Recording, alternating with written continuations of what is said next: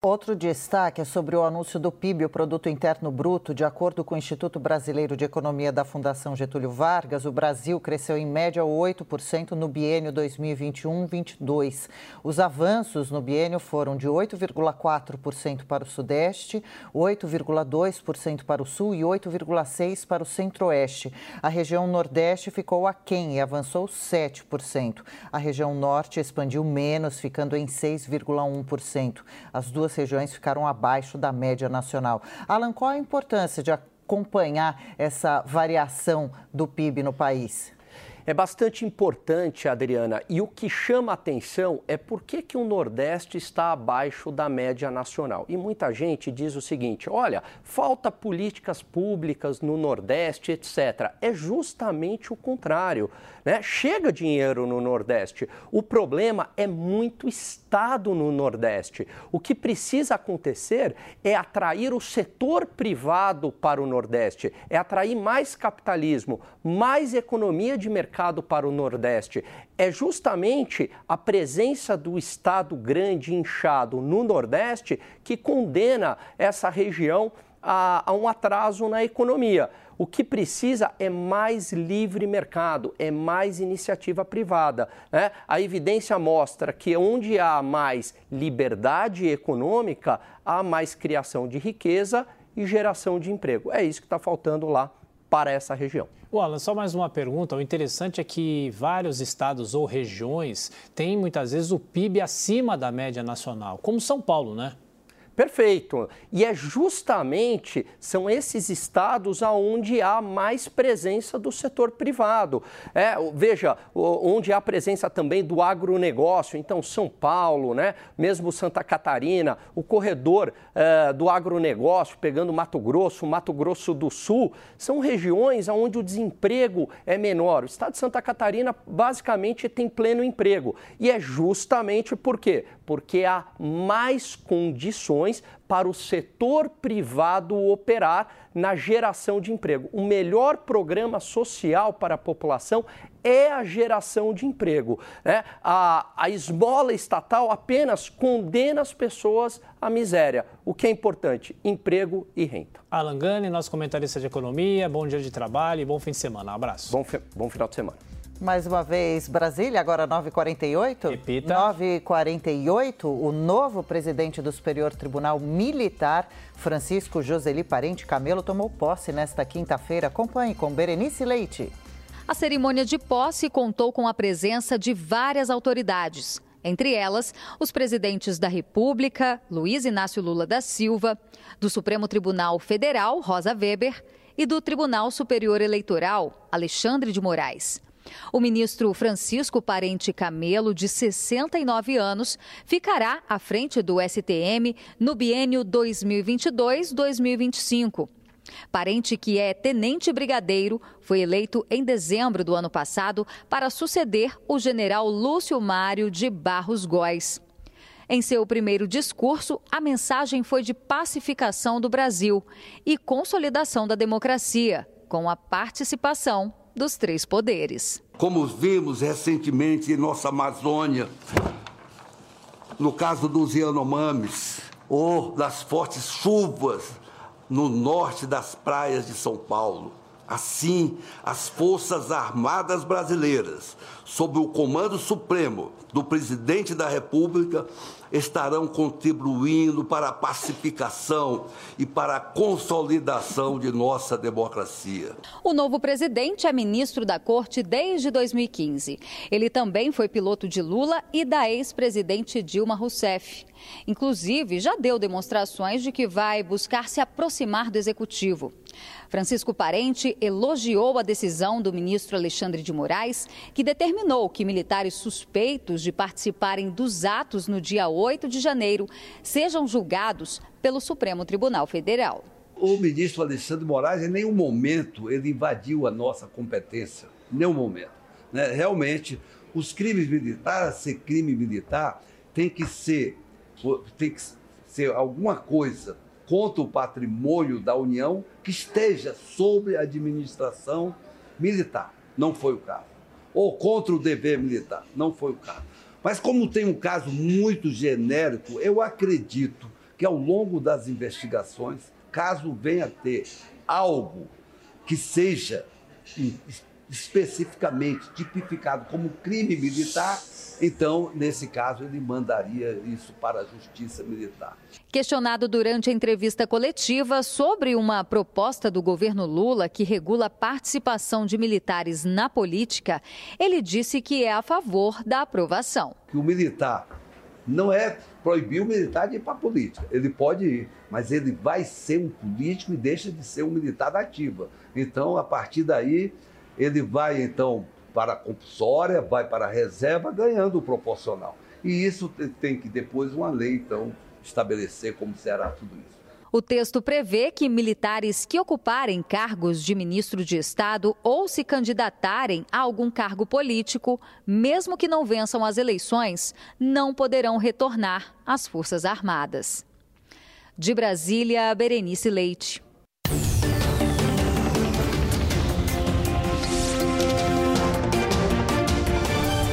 Futebol Jovem Pan. Olha, estão definidos os 20 clubes que jogarão a terceira fase da Copa do Brasil. Entre os destaques da rodada, que terminou nesta quinta-feira, estão a goleada do Grêmio sobre o Ferroviário e a eliminação do Vasco para o ABC. Reportagem de Kaique Silva. Nesta quinta-feira de Copa do Brasil, foram definidos os últimos três dos 32 classificados à terceira fase da competição. Se a quarta-feira teve zebra, a rodada decisiva não ficou para trás. Em pleno São Januário, o Vasco da Gama foi eliminado para o ABC de Natal. Após um empate em 0 a 0 no tempo normal, o centroavante Pedro Raul e o argentino Luca Aureliano desperdiçaram suas cobranças. 6 a 5 para o ABC nas penalidades. No Rei Pelé, o CSA venceu o Brusque por 1 a 0 e também se garantiu na próxima fase. Para fechar os jogos desta última quinta, o Grêmio de Luizito Soares e companhia não tomou conhecimento da equipe do Ferroviário do Ceará e venceu por 3 3 a 0, com gols do zagueiro Bruno Alves, do uruguaio El Pistoleiro e de Ferreirinha para fechar a conta. Depois do jogo, o técnico Renato Gaúcho falou sobre a classificação. Bom, esse foi meu tema da, da conversa com, com o grupo eh, durante a semana toda. Justamente por isso, dei o exemplo dos outros grandes clubes que estão sendo eliminados, tanto na Copa do Brasil como nos campeonatos estaduais, e que a gente não podia dar bobeira, nós tínhamos que ter seriedade o tempo todo, e nós tivemos. Respeitamos, até porque é uma obrigação deles, respeitarem o, adversário. E parabenizei também o adversário, porque em momento algum eles foram desleais. Jogamos futebol. É, o adversário nos deu um pouquinho de, de, de problemas no início do jogo, mas a minha equipe, no intervalo mesmo, já estava falando para eles que a nossa equipe estava jogando bem. Criamos bastante oportunidades e aí sim, mais uma vez, faltou um pouquinho de tranquilidade para que a gente pudesse finalizar melhor, fazermos os gols para dar uma tranquilidade maior para a equipe. Fizemos o gol no final do primeiro tempo, mas nada estava resolvido. Continuamos com a mesma seriedade no segundo tempo, continuamos criando, e conseguimos fazer os gols que deu uma tranquilidade maior para a gente. Enfim, eu gostei bastante da, da equipe, pelo que nós produzimos. Foram mais de 25 oportunidades. Eu acredito que a equipe se comportou bem, o tempo todo. Com as 32 equipes já conhecidas, agora a CBF deve divulgar a data do sorteio, que vai definir, portanto, a terceira fase em diante. Bom, já o Fortaleza está eliminado da Copa Libertadores da América. O Leão perdeu mais uma vez para o Cerro Portenho do Paraguai e deu adeus à competição, que agora segue para a fase de grupos. Reportagem de Giovanni Chacon. E o Fortaleza não conseguiu repetir o sucesso da temporada passada quando chegou na fase de grupos da Libertadores. Na fase prévia deste ano, o Leão parou no Cerro Portenho. Após perder por 1 a 0 no Castelão no jogo de ida, a equipe do técnico Voivoda viajou para o Paraguai para tentar reverter a situação, mas foi em vão. Com gols de Carrizo e Aquino, o Cerro fez 2 a 0. O Fortaleza, no final, descontou com Guilherme Augusto, mas não foi o suficiente para bater o time paraguaio, que conquistou mais uma vitória para sacramentar a classificação para a próxima fase, a fase de grupos. Com a derrota, o Fortaleza cai para a fase de grupos da Sul-Americana, a segunda grande competição continental de clubes, e se junta a outros seis brasileiros: São Paulo, América Mineiro, Botafogo, Santos, Goiás e Bragantino. Agora, o Fortaleza volta as atenções para a semifinal do Campeonato Cearense, no duelo contra o Ferroviário, e depois enfrenta o Santa Cruz e Pernambuco pela Copa do Nordeste. O sorteio da fase de grupos da Copa Libertadores e da Copa Sul-Americana acontece no próximo dia 27, ainda neste mês, na sede da Comembol em Luque, no Paraguai. Bom, aqui nos estúdios, Bruno Prado. Bruno, bem-vindo. A situação do Fortaleza era difícil, né? Acabou caindo na Libertadores, nessa pré-fase, vamos dizer assim. E agora é torcer para os outros brasileiros, né? É isso. Bom, bom, dia, Thiago. Era, perdeu já no primeiro jogo em casa, né? Ali complicou bastante a situação. Teria que vencer no Paraguai, não conseguiu. Vai para a Sul-Americana, o que é bom, né? Fortaleza jogou a Libertadores no ano passado, agora vai jogar a fase de grupos da Sul-Americana e sobraram sete brasileiros na Libertadores, já que o Atlético Mineiro passou, já haviam outras seis equipes na fase de grupos, que vão entrar a partir da fase de grupos. Então, sete brasileiros na Libertadores e mais sete na Copa Sul-Americana. Bom, falando sobre a Copa do Brasil, mais uma surpresa ontem. Na quarta já tivemos outras surpresas, né? Agora a Copa do Brasil começa a engatar nessa nova fase? É, agora entram os times da Libertadores, né? teoricamente os mais fortes do país, é, 12 equipes que entram nessa terceira fase, mais os 20 que passaram pelas duas primeiras, e aí o Vasco acabou decepcionando. O Vasco tentando se reestruturar, reestruturar, voltou da Série B depois de dois anos na segunda divisão, agora é SAF, tem os investidores americanos, mas é um caminho longo. Né? Acabou eliminado pelo ABC em casa. O Vasco tem um histórico de eliminações na Copa do Brasil surpreendentes. Se pegar, tem eliminação eh, para o Baraunas, para o 15 de Campo Bom. O próprio ABC já eliminou o Vasco em outra oportunidade, então o Vasco está fora e agora tem o Campeonato Carioca, ainda vai enfrentar o Flamengo, inclusive. Pois é, a expectativa para esse fim de semana do Cariocão. Sim, Vasco e Flamengo. O Vasco, como fez melhor campanha, joga pelo empate na soma dos resultados. Perdeu o primeiro jogo por 3 a 2 Então, uma vitória por um gol é o suficiente para classificar o Vasco. O Flamengo joga pelo empate. Do outro lado, o Fluminense volta redonda. Também a mesma situação. O Fluminense, que tem a vantagem, perdeu por um gol, perdeu por 2 a 1 e agora tem que ganhar o segundo jogo. E o volta redonda precisa do empate. E não podemos deixar de falar do Paulista, sem o São Paulo, sem o Corinthians, nesta fase semifinal que começa agora no fim de semana também. Isso, Palmeiras e Ituano no domingo. Palmeiras já era o favorito ao título, acho que agora é um favoritismo ainda mais forte, joga jogo único no Paulistão na semifinal e o jogo entre Água Santa e Bragantino ficou para segunda-feira, segunda, é. é, na Vila Belmiro, né? O Água Santa é o mandante do jogo, mas não tem iluminação no estádio em Diadema, a televisão tem os seus horários, então o jogo foi marcado para segunda-feira à noite em Santos, em Campo Neutro, na Vila Belmiro. Bruno Prado, estaremos te acompanhando na programação esportiva da Jovem Pan. Bom fim de semana. Valeu, Thiago. Abraço. Obrigado. Até mais. Bom, ainda falando mais um pouco sobre o futebol, a UEFA definiu hoje os confrontos das quartas de final da Champions League 2022-2023, que serão disputados entre os dias 11 e 19 de abril. O sorteio também apontou qual será o caminho das equipes até a final, com o chaveamento da semifinal e quem será o mandante na decisão no Estádio Olímpico de Ataturk, em Istambul, na Turquia, no dia 10 de junho. Os confrontos das quartas de final da Liga dos Campeões serão os seguintes: Real Madrid e Chelsea, Benfica vai enfrentar a Internacional de Milão, o Manchester City joga contra o Bayern de Munique. Também teremos Milan e Napoli. Quem vencer o confronto entre Milan e Napoli vai encarar na semifinal o time que passar entre Benfica e Inter de Milão. E do outro lado, Manchester City e o Bayern de Munique, que terão pela frente quem ganhar de Real Madrid Chelsea. O mandante da decisão sairá da segunda semifinal, que poderá envolver o City, o Bayern, o Real Madrid ou o Chelsea.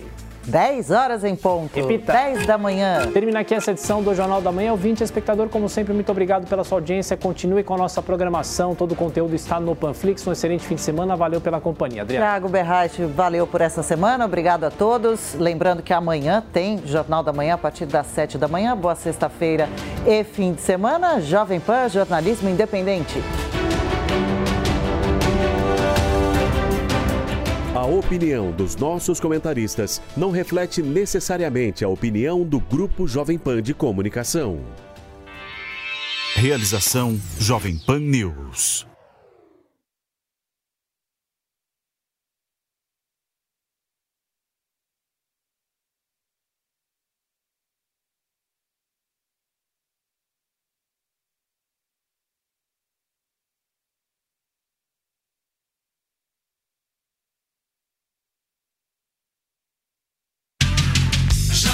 Morning Show vai começar. Jovem Pan Morning Show está no ar.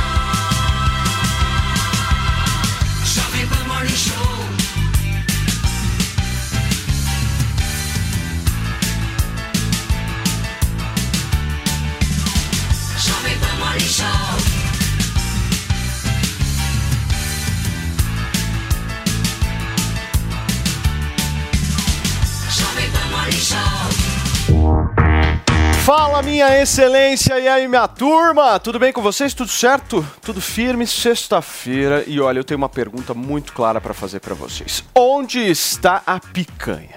Porque durante um discurso ontem, o presidente Lula foi cobrado por um menininho, gente. E a resposta do presidente é: paciência, que o preço da carne ainda vai cair no Brasil.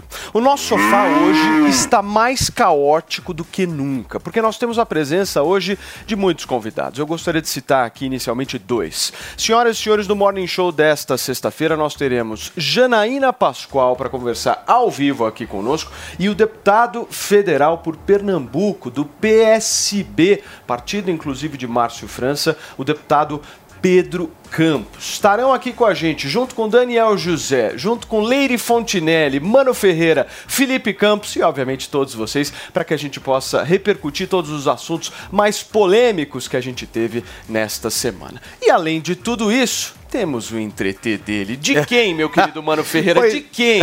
Nosso Elton John. Nosso Pois- Elton. Pois é, bom dia, pessoal. Olha só, enquanto a picanha não chega, vamos defender o nosso caviar. Pois é, tem sim cancelados, ninguém aguenta mais. Os casos de assédio de MC Guimê e cara de sapato. Pois é, eles foram eliminados do BBB 23 e trago os detalhes para vocês durante o programa. Mas enquanto tudo isso não é esclarecido, fica a dica para Boninho chamar Janaína Pascoal e Pedro Campos para a próxima edição do Big Brother Brasil 24, que eu acho que tem tudo a ver com eles também. Olha só, e tem indireta nas redes, irmão do jogador Daniel Alves cutuca a cunhada. Depois da modelo dar indícios que o relacionamento chegou ao fim, Ney Alves questionou, pessoal, a lealdade e a nossa hashtag para participar do programa é Morning Show. Usa e abusa sem moderação, vai lá. Muito bem, gente, são 10 horas e 3 minutos. Vamos iniciar o programa de hoje fazendo aquele giro com a nossa reportagem, porque direto de São Paulo, a Soraya Lawande traz os detalhes sobre o prazo de inscrição para os pré-aprovados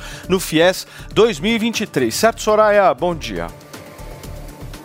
Perfeito, Paulo. Bom dia para você e a todos que nos acompanham. Os candidatos pré-aprovados têm até as 23 horas e 59 minutos desta sexta-feira para completarem a inscrição. Essa etapa é imprescindível para que eles garantem então o financiamento. Etapa que deve ser feita pelo site do Fiesp, o acesso único.gov.br/fies. Então, depois dessa etapa, aí sim ele passa por outras duas bastante importantes. Em até cinco dias úteis, ele precisa ir de forma presencial até a instituição de ensino onde ele foi pré-aprovado para validar as informações no ato ali da inscrição que ele fez. Aí depois de 10 dias úteis, aí sim ele vai até uma instituição financeira, um banco, por exemplo, como a Caixa Econômica Federal, para formalizar o pedido do financiamento. Para aqueles estudantes que ainda não foram pré-aprovados, ainda dá tempo. Uma outra opção é disputar uma vaga aí na lista de espera, que vai ser divulgada a partir do dia 21 de março. Essa participação na lista de espera é de forma automática. Gente, saindo de São Paulo, vamos para Brasília, porque a nossa Catiúcia Sotomayor tem informações sobre o novo arcabouço fiscal. E eu me lembro essa semana que a gente noticiou, Cá, que era hoje que o Haddad apresentava isso para o Lula, né?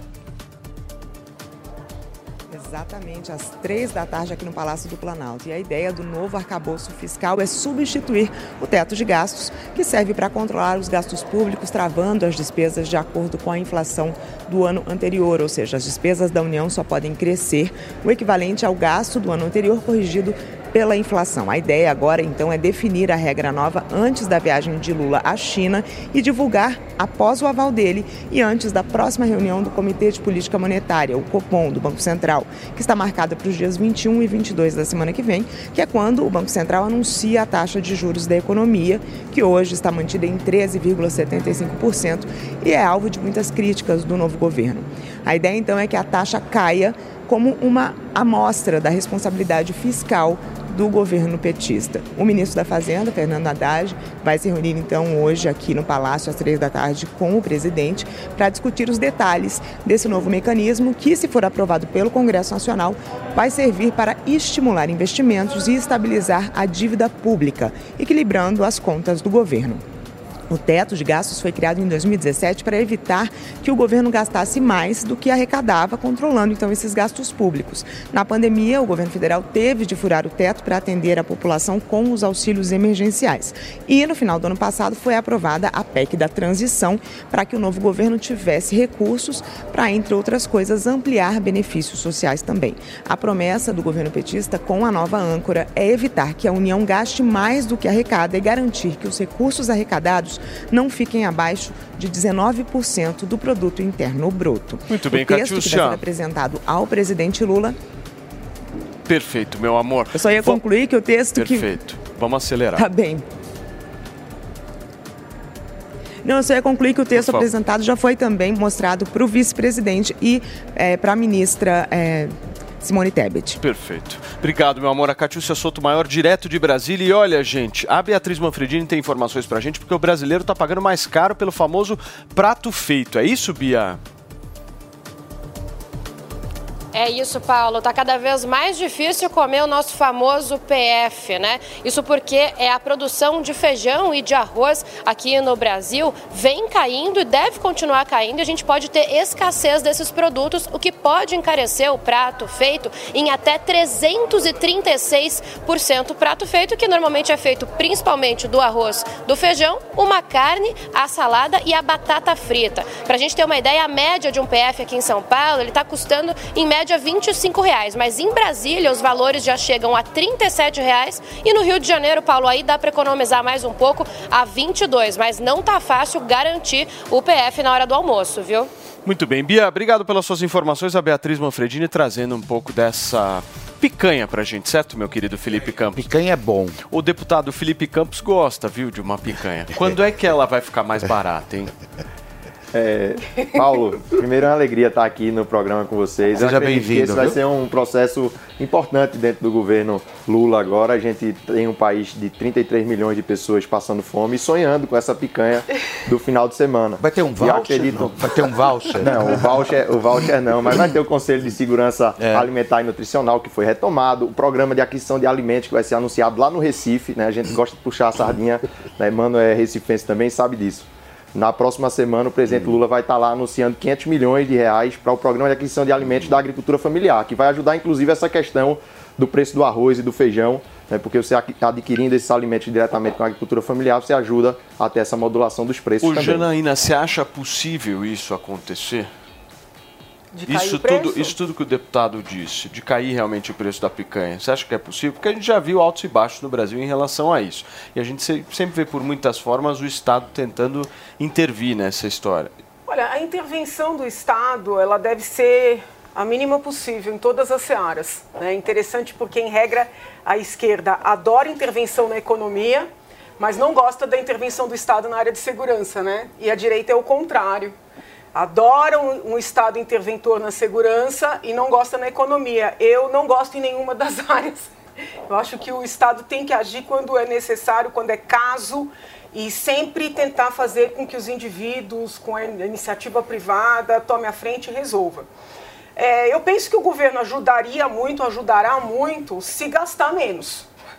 Independentemente da picanha ou de quaisquer outras né, questões, se o governo gastar menos, contratar menos, inchar menos, né, tiver menos cabo eleitoral em cargos, porque ter assessores, ter pessoas no- no- na máquina é necessário, nós precisamos de quadros. Claro. Mais pessoas para trabalhar. Então, mas o né, governo pra Lula está fazendo isso? Então, é, é muito da dinâmica da esquerda inchar a máquina.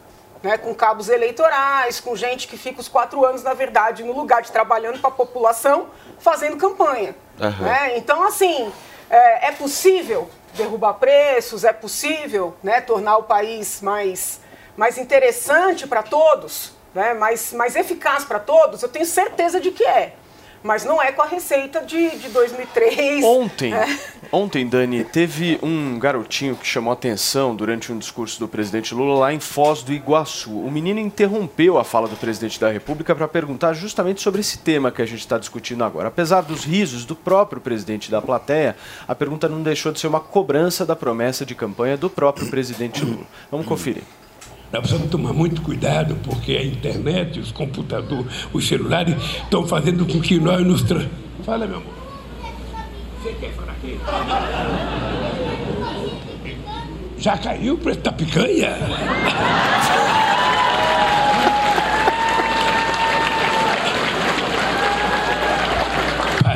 Vai baixar o preço da carne nesse país. Precisa baixar. E vamos dar um tempo aí, porque também as coisas não podem acontecer do dia para a noite.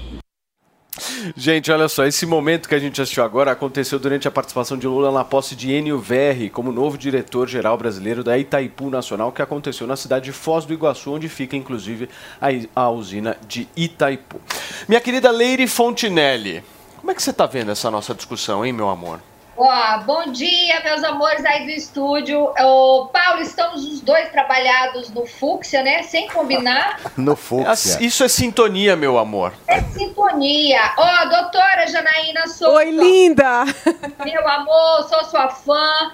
Preciso dizer que esse país não está preparado para políticos como a Janaína Pascoal, que não, não é igual um peixe morto que vai a favor da maré. Se tá bom, ela, ela aplaude. Se tá ruim, ela grita. E é assim que tem que ser. E aí as pessoas que não entendem, que estão acostumadas só com lambisbota, lambibotas, né? Ou lambibota do Bolsonaro ou lambibota do Lula, falam, ah, mas ela é a Ruth Raquel. Não, ela não é, ela é coerente. Sou sua fã, viu, doutora? Muito obrigada, meu anjo. Deus abençoe. Obrigada. Ó, eu preciso dizer, preciso continuar, meninos, dizendo que hoje eu não estou boa. Você não tá. Hoje eu não boa. Muita sacanagem acontecendo, as pessoas estão loucas, a gente está vivendo, parece um bando de alquinder, entendeu? Um bando de lacradores em todas as esferas, e isso aqui tem que acabar, porque esse tribunal de internet está ficando chato. A gente precisa de pessoas que não tenham medo desta porcaria chamada cancelamento, sabe? Porque senão vai todo mundo viver a mercê disso, e aí ninguém mais viver nessa, né, viver de forma normal. Você tá muito Olha, brava, Antônia. É, Antônia, É o que aconteceu hoje? O que, que tá acontecendo E a aí no picanha, hein, Antônia? É. Vou te falar uma coisa, as pessoas precisam parar de ficar perguntando Hum. desta porcaria de picanha, porque quando a gente escuta que o arroz e o feijão nesse país encareceu e que o prato feito tá ficando, o PF tá ficando impossível das pessoas consumirem, a gente não tem que ficar perguntando por picanha, a gente tem que entender que daqui a pouco a gente vai estar comendo rato assado. Olha, rato assado. rato assado pode ser Meu Deus. interessante. Rato assado. O deputado não concorda com essa posição, não, não certo? concordo. A gente não viu isso nos últimos governos né, do presidente Lula. Eu tenho certeza que a gente não vai chegar nessa condição. Agora, concordo que é importante discutir o PF, o arroz, o feijão. Né? A picanha, como foi dito, é um símbolo né, do poder de consumo, o símbolo do que foi as pessoas poderem viajar de avião, poderem tomar uma cervejinha no final de semana. Mas a gente precisa cuidar do básico. Então, isso aí eu concordo com a nossa Antônia, de que é importante, feito o PAA, né, que vai adquirir alimentos da agricultura familiar, é importante a gente cuidar primeiro do básico, cuidar primeiro do PF e vai chegar a hora da picanha também. Muito bem. Dani. Olha, a- no Brasil, né, toda a indústria de produção de carne bovina, ela sofreu enormes transformações por conta de empréstimos subsidiados que o BNDES deu durante os anos de governo do PT para certos eh, amigos do rei que viraram campeões nacionais. No caso da proteína eh, bovina, foi a JBS. A JBS quebrou muito da, da cadeia de produção de proteína bovina. E isso faz com que a gente tenha criado no Brasil um grande monopolista e a gente sabe que monopolistas acabam dando, tendo muito mais capacidade de dar preço no mercado e muitas vezes uma parte da inflação da carne justamente acontece por conta disso.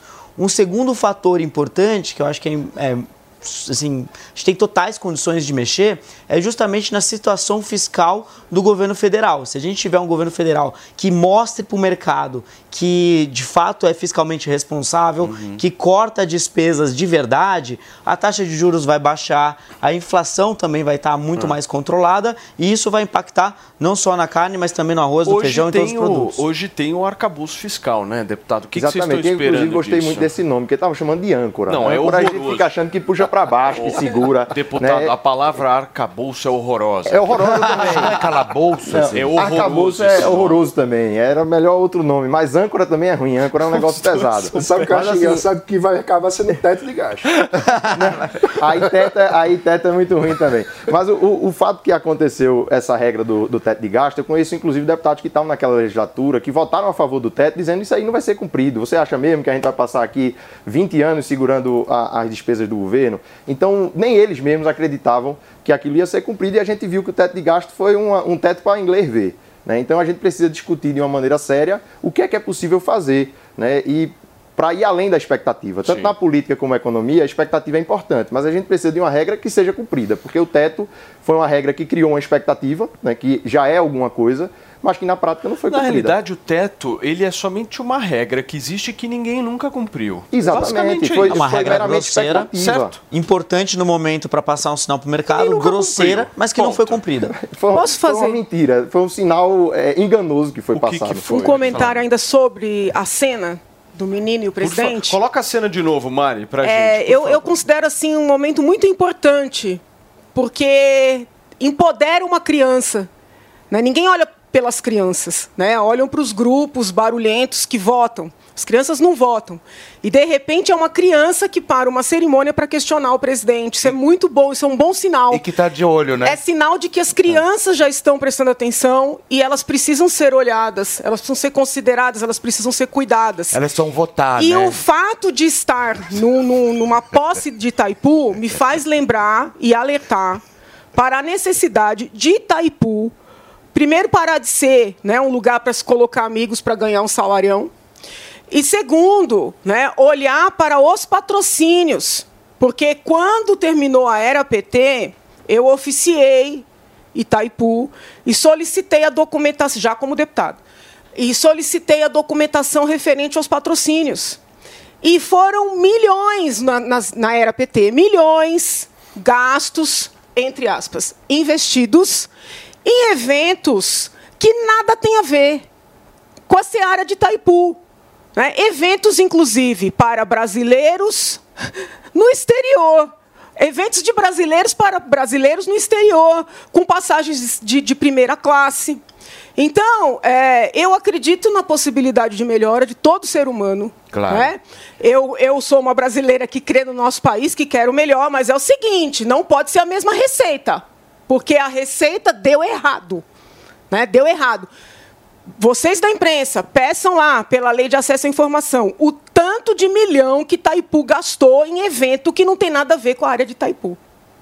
Você pediu, deputado? Por favor. Não, eu tenho um- uma sugestão boa. Estou fazendo parte da Frente Parlamentar Ambientalista, inclusive no GT de Energias Renováveis e Biocombustíveis. Eu acho que é uma boa a gente aproveitar para estar fazendo um evento para discutir essa questão, para a gente poder investir na sustentabilidade. O Nordeste tem um potencial enorme nesse sentido. Só de energia renovável já otorgada para ser instalada tem uma expectativa de geração de 2 milhões de empregos e eu acredito que seja um bom caminho para esse investimento. Mano, investir certo. pra gente fechar esse assunto. Meu ponto é: nenhuma política social é sustentável se o valor do dinheiro não é estável. Então, a gente só pode ter alguma esperança de estabilizar o preço da comida, de fazer com que o PF fique acessível para quem precisa, se a gente for capaz de controlar a inflação, de fazer com que o dinheiro pare de derreter no carrinho de compra.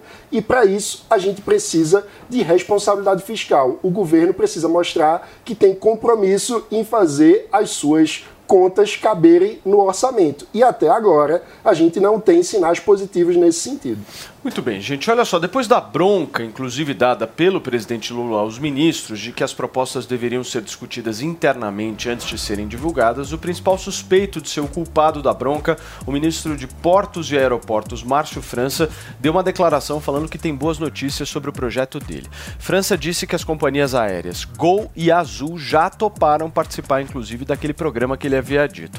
A ideia é oferecer essas passagens aéreas a 200 reais. Lembrando que o programa causou um certo atrito dentro do governo. E eu trago esse atrito aqui para o nosso deputado Pedro Campos, que é do partido de Márcio França, e eu acho que tem um bafafá bom, meu querido Felipe Campos, para nos contar. Deu uma tretinha básica ou não, deputado? Isso é igual a time de futebol em começo de temporada, né? Vai pegando entrosamento. Então, às vezes o lateral não volta para cobrir aqui, às vezes o, o, o zagueiro ali não está na posição certa. Então, quem está comandando o time, o técnico, o capitão, né, tem que ir dizendo, ó, a gente vai jogando assim, meu futebol é desse jeito, a ordem é dessa forma. Eu acredito que é isso, não, não vejo um problema maior do que esse. É um capitão ali mostrando para o time como é que vai ganhando entrosamento e à medida do tempo a gente espera que tanto, todos os ministros estejam entrosados aí no E essa proposta, Janaína, você não gosta dessa proposta de Veja, da passagem aérea de Não, graça, a questão né? não é a proposta, é saber da onde é que vai sair o dinheiro. Quais são os critérios? Mas todo né? mundo já Quanto é que nós estaremos pagando para alguns viajarem? Entende? Então, o problema não é a proposta, né? Quanto mais derrubar preços, quanto mais acesso as pessoas tiverem, melhor. Agora, alguém vai pagar a conta, né? Somos nós. Quais são os critérios? Quais são os critérios de acesso a essas passagens? Quais são os critérios de escolha das empresas? Há amizades? Não há amizades? Então, mais transparência na proposta. É isso Não, que eu quero nesse ver. caso estava claro, não estava? Era, era Eu até... acho que são as mesmas perguntas que Lula está fazendo também, né, para poder arredondar o programa e ele sair da forma como o governo entende ser melhor. Muito bem, Dani. Não, é um programa que tem já critérios pré-definidos, né, de funcionários públicos, tem diversos grupos com renda até 6.800 reais mensais e que vão ter direito aí, supostamente, Então, mas é justo? a esses 200 reais. Eu acredito que Entendeu? isso não é justo. Presta atenção, vamos Eu lá. acredito que esse é um projeto bastante ruim. Não é Entendeu? Mas assim, é, Porque veja bem, programa social de fato efetivo, ele mira de fato quem é mais pobre na sociedade.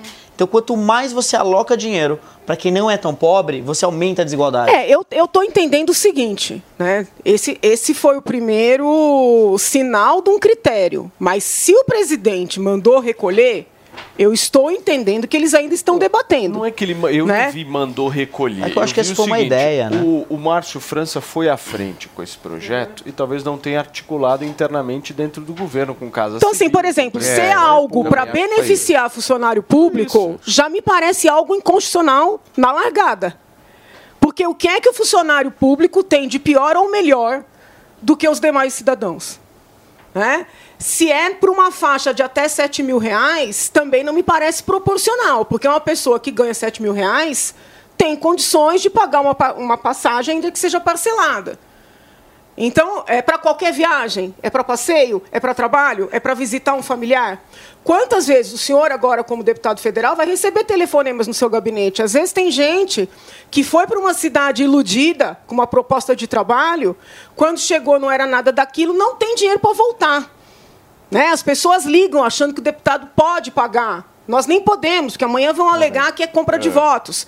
Então, assim, já que vai fazer um programa com dinheiro público, não seria melhor escolher outros critérios, né? Pessoas que vão para estudar. Eu acho que o governo Lula deve olhar para a política de harmonização facial. Eu também Já falei gosto isso disso. várias e várias Todo vezes. mundo tem que ter uma, uma bolsa. Mas é olhar para ser contra ou a favor. A Fontinelli, inclusive, concorda comigo. E tá junto comigo nessa batalha. É verdade. E viva o ácido hialurônico, né, Fontinelli? Certo, Fonta, por favor. E viva. É minha vez de falar? Sempre, meu amor. Aqui toda vez é sua. Ai, meu Deus do céu. Falar sobre harmonização facial. Tá todo mundo com cara de Bob Esponja, né?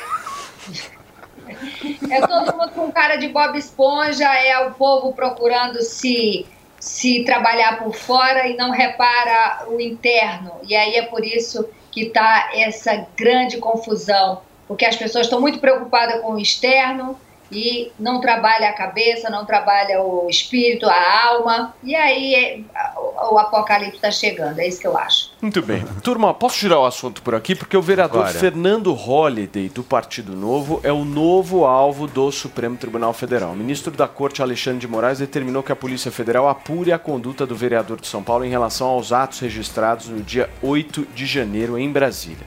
Essa determinação aconteceu depois da bancada feminista da Câmara Municipal de São Paulo acionar o Supremo Tribunal Federal com o argumento de que Holliday usava as redes sociais após a eleição de 2022 para promoção do que disseram ser um incentivo a atos golpistas, podendo configurar delitos de abolição violenta do Estado Democrático de Direito e de incitação ao crime. A Procuradoria-Geral da República argumentou que a investigação deveria ser enviada à Justiça de São Paulo, mas Alexandre de Moraes avaliou o argumento como prematuro por conta da conexão com outros casos de investigação no Supremo. Agora a gente acompanha o andamento justamente desse caso. Mano, começa essa. Precisa apurar a responsabilidade de todos os eventuais envolvidos nos atos do dia 8 de janeiro. A democracia é inegociável, é um valor que precisa ser defendido por todos os brasileiros, independentemente se você é de esquerda ou de direita. A gente precisa defender o direito de concordar em discordar. E os atos do 8 de janeiro foram contra esse direito sagrado. Todos os envolvidos, seja aqueles que invadiram ou que incentivaram ou financiaram a ida dos invasores, precisam ser devidamente investigados no devido processo legal e punidos aqueles que precisarem ser punidos. Gente, desculpa, peraí, peraí, peraí, para, para tudo, para tudo, com todo respeito. Peraí, tudo bem, todos os envolvidos. Agora, todos os envolvidos, qualquer um chega lá e faz uma petição e, e- e uma pessoa passa a ser um- uma investigada? Como é que E é o isso pior, aí? e o pior, Como é que é isso né? aí? O, Tem o- o por vereador, na véspera ou antivéspera, fez uma denúncia séria dentro da Câmara de Vereadores de possível, suposto, pretenso nepotismo na bancada do PSOL. Isso tem que ser dito. O vereador subiu na tribuna e denunciou que um deputado do PSOL na Câmara Do Janazzi. contratou a filha de outra deputada. Eu ouvi o discurso do deputado, do vereador. Ele disse assim: não foi sogro, não foi ex-sogro, não foi cunhado. Sim, foi Por que, que ele diz isso? Porque quem está na política sabe que há situações em que há dúvidas. E alguns colegas fazem consultas às procuradorias da casa para saber pode contratar, não pode contratar. Mas ninguém tem dúvida de que não se pode contratar filho, por mais competente que seja. Um dia ou dois dias depois, essa bancada se une e denuncia o vereador. Eu quero saber qual é o fato objetivo que atribuíram ao vereador. Tem uma situação objetiva? Tem um vídeo do vereador lá insuflando os manifestantes? Tem participação dele no quebra-quebra? Tem Holliday- áudios? Houve alguma Ah, coisa? Não, tem um algumas, tem algumas postagens. Eu fui atrás ontem à noite das postagens. Janaína, Eu não encontrei Holiday- nada. O Holiday, no final do ano passado, início do ano, sempre teve aqui com a gente, fazendo Sempre vários ficou aqui com a gente, é. E eu sou testemunha, assim, que ele sempre foi absolutamente correto no que se refere a essa questão em relação aos atos antidemocráticos. Sempre Sim. condenou, nunca incentivou, de maneira nenhuma. Então, assim, eu realmente não consigo compreender. Entendeu? Porque assim, Por veja bem, colocar- Que é existe muito mais um balão de ensaio, é Ele muito tem- mais um tubo de ensaio que estão querendo promover Eu acho do que realmente Não, gente, No final de contas, as duas mais de visões são complementares. Bolsonaro. Eu não disse que ele é culpado. Eu É, disse tem que a que ser- justiça precisa. Se não, não precisa, porque não tem elementos. Veja bem, a justiça precisa apurar quando há elementos. Quando você envolve uma pessoa que acabou de fazer uma denúncia sem algo visível, né? Porque assim, ou, ou tem que se mostrar o que foi que ele fez. Porque senão todo mundo pode ser investigado a todo momento. Você Gente, acha que ele democracia. sendo vítima de uma retaliação, talvez? Veja, se não houver, eu quero saber o que é que o PSOL alega como elemento para imputar essa, essa acusação grave ao vereador. Entendeu? Agora, não, é, não, é, não pode ser um achismo. Eu não posso cismar aqui que o deputado participou, chego lá, faço uma petição. Não, veja bem, entendeu? Assim. É, O deputado quando tá a gente- assustado. Quando a gente fala Eu não. não, coitado. Eu vou falar Quando a gente galera. fala de direito penal, Né? A briga política é uma coisa. Direito penal é coisa séria. Desculpem, não quero diminuir a política, mas direito penal é coisa séria. Não é assim. Né? Então, nós podemos estar diante, quiçá, até de uma imputação falsa de crime. Podemos estar diante de uma denunciação caluniosa. Por que, que vocês discordam? Da, eu já percebi que o deputado e você discordam dessa fala dela. Em que sentido? Não, o, o meu ponto é eu não tenho nada pessoalmente contra o Holiday e não estou dizendo que ele é culpado. O que eu estou dizendo é que se há elementos e se a justiça considerou que há, eu, eu não tenho competência maior do que o Supremo Tribunal Federal. Se o, a justiça considerou que há elementos para investigação, é preciso investigar. Se ele foi inocente, é preciso ser inocentado e ele tem direito de entrar com outro processo por denunciação caluniosa, não tem? Sim, mas é que eu acho que é também papel de quem está na imprensa fazer as apurações. Né? É, porque senão, assim, não, olha, entendeu que tem, tem, vamos aguardar, você que prove que é inocente. Quais são os elementos? Há elementos, ele esteve lá. Né? Então, assim, é, ah, o comportamento É, não necessariamente estar lá, né? Tem várias formas de participar, incentivar, financiar. Mas eu acho que isso não é a cara do. Holiday. Eu também acho que não. Não mas é. eu também acho que não. E eu concordo com a Janaína que, de fato, me parece uma situação de algum tipo de perseguição que teve aderência ali do STF. Deixa eu só dar uma hora Agora também o ponto do, do, do Mano também é importante. Gente, nós estamos ao vivo nesta sexta-feira, são 10 horas e 31 minutos aqui na Jovem Pan. Venha saborear o Festival da Cavaquinha no Restaurante Fredi de segunda a segunda no almoço e jantar. Diversas opções de entrada, como alho poró gratinado e concha recheada com carne de siri gratinada. Sete opções diferentes de pratos com cavaquinha e sobremesas como soufflé de chocolate e creme brulee. Esperamos você. Rua Pedroso Alvarenga, 1170, Itaim Bibi. Telefone 31670977. E aí, tá embarcando no mundo de apostas esportivas e não sabe por onde começar? Então conheça o vaidebob.com. Simples, fácil e intuitivo, o site te oferece as melhores odds do mercado e tem mais. Nas redes sociais, arroba Vai de Bob, você tem postagens diárias sobre as principais disputas e dicas para fazer aquela fezinha. Muita gente acha que apostar é um bicho de sete cabeças, mas agora que você tem o Vai de Bob, fica relax. Então já sabe, na dúvida, vai de Bob. Informação e opinião. Jovem Pan News. A farmacêutica EMS reitera seu compromisso de apoio e solidariedade às vítimas das fortes chuvas no litoral norte de São Paulo. Sensibilizados, agimos prontamente para doar 18 mil caixas de medicamentos à Prefeitura Municipal de São Sebastião. Entregamos mais de 391 mil anti-inflamatórios, analgésicos, antibióticos, entre outros remédios para as pessoas afetadas pelo temporal. A EMS ressalta que não medirá esforços para ajudar as vítimas das chuvas na região. Business Jovem Pan. Elon Musk volta a ser o mais rico do mundo. Teve uma reviravolta no ranking dos mais endinheirados do mundo. O Elon Musk, dono da Tesla, da SpaceX e do Twitter, voltou ao posto de mais rico do mundo, mas durou apenas três dias. Ao longo da semana, ele foi superado novamente pelo francês Bernard Arnault, que é o dono do conglomerado de luxo LVMH, com marcas poderosas como a Louis Vuitton, a Tiffany's, a Sephora e a Dior. Por isso, no fim da semana, ainda na sexta-feira, Arnold voltou à liderança mundial dos bilionários, deixando aí o dono da Tesla em segundo lugar. E agora você pode perguntar, qual, é, qual foi o motivo aí do Musk, de Elon Musk, ter liderado esse posto por três dias? Por conta de ação, por conta do mercado acionário. As ações da montadora elétrica Tesla subiram quase 70% em 2023. A empresa tem se beneficiado de uma demanda maior por carro, carros elétricos, depois de diminuir os preços de alguns modelos. Com a subida das ações da Tesla, Elon Musk atingiu um patrimônio líquido, presta atenção agora nesse número: 187 bilhões e 100 milhões de dólares, segundo a Bloomberg. Bruno Meia e os destaques do mundo dos negócios. Acesse agora o canal Jovem Pan News no YouTube e no Panflix.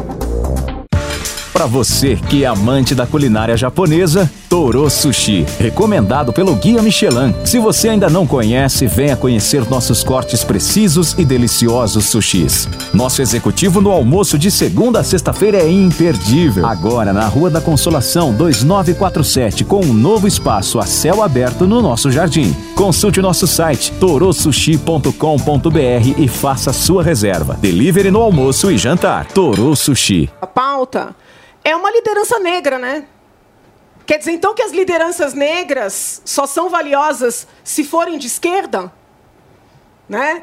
É, nós vamos permitir destroçar uma das poucas lideranças negras na política que só que- por ela ser de direita? O que, que tem a ver ele ser negro ou não nessa Não, história? porque entendi. assim, quando é negro na esquerda, é intocável. Né? Nós, existe uma liderança negra à direita, né? que agora está no, no. Ah, investigado crime contra o Estado Democrático de Direito. Que isso? É grave, porque sai nas manchetes. Entendeu? Então nós vamos permitir acabar com uma liderança negra só porque ela é de direita?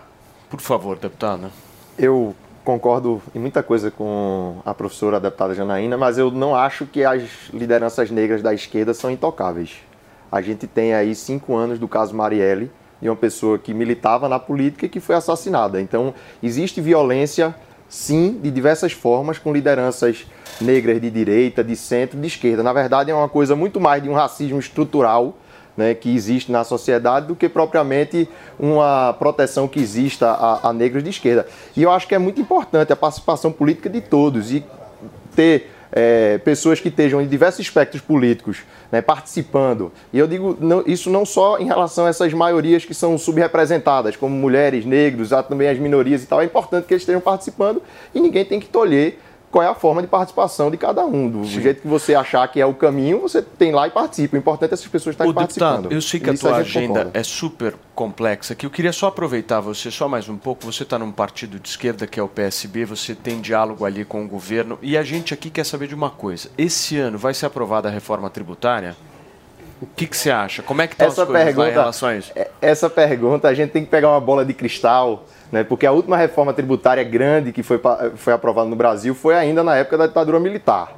Então, é lógico que é muito mais fácil prever que a reforma não vai passar. Agora, por que, é que eu acho que pode passar nessa legislatura?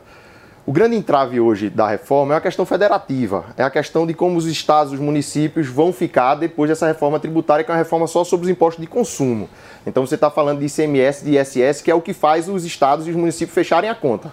Então a gente entende né, que a- o diálogo do presidente Lula com esses entes federativos é muito melhor do que o diálogo do Então, governo o anterior. Então governo por isso tem- pode criar condições para aprovar a O reforma. governo hoje tem maioria no Congresso para aprovar essa reforma? Se, se, se enviassem hoje, deputado, o que, que você acha? Aprovava ou não? Não, tem que ter a discussão, né? Existe uma discussão que está acontecendo dentro do governo para dizer qual é o caminho que o governo quer. Tem lá a PEC 45, a PEC 110, pode ter uma proposta nova do governo. Então existe essa discussão dentro do governo, existe essa discussão na Câmara. Hoje, né, a pauta ainda precisa de discussão, por isso que se coloca um prazo aí de pelo menos seis meses para frente para isso ser aprovado. E, tem eu espero de que trabalho, tenha, porque né? não vai ser só a base do governo que vai votar a favor. né? Vai ter muita gente de direita, do centro, que vai concordar com os termos da reforma. Hoje o problema da reforma é muito menos essa questão de esquerda e direita e muito mais como é que os pequenos municípios vão ficar, como é que os grandes municípios vão ficar, como é que vai ficar a Zona Franca de Manaus, eh, qual vai ser o incentivo que vai ser feito para o desenvolvimento regional do Nordeste. É uma discussão que está em outros outras Outras esferas. searas. E isso acaba fazendo com que seja mais fácil para o governo aprovar isso do que se fosse uma pauta que era simplesmente divisão de direita e esquerda. Agora, essa pauta da reforma tributária, a gente está gerando muita repercussão, principalmente aqui na cidade de São Paulo. O prefeito de São Paulo, Ricardo Nunes, criticou as propostas que lá estão. Ele está alegando justamente que essas propostas podem acarretar na perda de arrecadação dos municípios. A, de- a declaração foi dada depois que Ricardo Nunes se reuniu com o ministro da Secretaria de Relações Institucionais, Alexandre Padilha, lá no Palácio do Planalto. Ele disse, ele, esse não era o assunto da reunião, mas depois da declaração, o próprio prefeito disse que este é um assunto do momento e que decidiram conversar a respeito. Nunes disse ainda que acredita que, como o impacto vai ser nesses municípios que são os maiores do país, ele vê muita dificuldade disso ser aprovado. É basicamente o que o deputado Eu, acabou eu- de eu dizer penso o agora. seguinte: se não baratear a contratação formal de empregados, de funcionários, de trabalhadores, Uhum. não vai valer de nada. Porque hoje, hoje nós estimulamos a informalidade. É muito caro contratar, né? as pessoas trabalham de maneira informal. Então, uma reforma tributária, né? porque não, não, não há, não- acho que hoje ninguém mais nega que contribuição social seja tributo. Uma reforma tributária que não recaia né, sobre o preço que o empregador paga para ter um funcionário, ela não vale de nada. Né? O, o preço do trabalho é uma questão importante de fato. Agora, o Brasil tem um emaranhado tributário tão grande Exato. que são 1.400 horas por ano, em média, que as empresas gastam para calcular quanto vão gastar. O segundo colocado é menos da metade disso em horas. O Brasil tem um, um manicômio tributário sem paralelo no mundo. Então, eu diria que uma reforma que simplifique essa loucura, mesmo que não mexa é, na questão da contratação, é muito positiva para o país. Eu não sei se vai andar. E um segundo elemento que é importante é que não só a simplificação, porque a simplificação é o maior fator de melhoria do ambiente competitivo brasileiro, que é o maior fator de geração de emprego e de redução de pobreza. Se quer reduzir pobreza no Brasil, você gera emprego. Se quer gerar emprego, simplifica o sistema tributário, que as empresas vão conseguir competir melhor. O segundo ponto muito importante é a melhoria da equidade, da igualdade, que a gente tem um sistema extremamente regressivo em que quem é muito pobre paga muito imposto em relação a quem tem muito Porque dinheiro. no final da história, né, turma, o que, que a gente quer com a reforma tributária? É pagar menos imposto. Eu nem sei qual vai ser o modelo específico que vocês vão querer, se vai ser... Eu adoro o Geraldo Alckmin falando sobre impostos. IVA. IPT. ICMS. ICMS. Um abração aí, firme. Mas a- o ponto é o seguinte, eu não quero nem saber disso. Eu quero saber o seguinte, no final do mês, eu vou pagar menos impostos? É que quando a gente faz uma questão de reforma administrativa. É que nem o debate da Hoje- gasolina. Vocês ficam um monte de modelo, pega o petróleo de não sei o quê, aí importa dos Estados Unidos. Mas no final das contas, a gasolina vai ser barata pra Vai gente? diminuir a burocracia. Hoje o tá- simplifica, né? O que está posto hoje na reforma para pessoas que eu acho que tem que ser o foco do quando a gente vai pensar a reforma, pelo menos para mim. Para quem recebe hoje o Bolsa Família, para quem recebe um salário mínimo e está empregado, essa pessoa vai pagar menos impostos com a reforma. Né? Porque você tem uma série de, de fatores ali de unir os impostos de bens e de serviços né? e de conseguir baixar os impostos sobre bens. E quem ganha um Bolsa Família ou que ganha um salário mínimo, gasta a maior parte do seu salário com bens. Então, quando você diminui o imposto sobre bens, vai beneficiar essas pessoas, isso é claro. A questão que Janaína trouxe em relação à desoneração da folha, hoje não está pautada nessa reforma. O que está pautada é a simplificação dos impostos do consumo.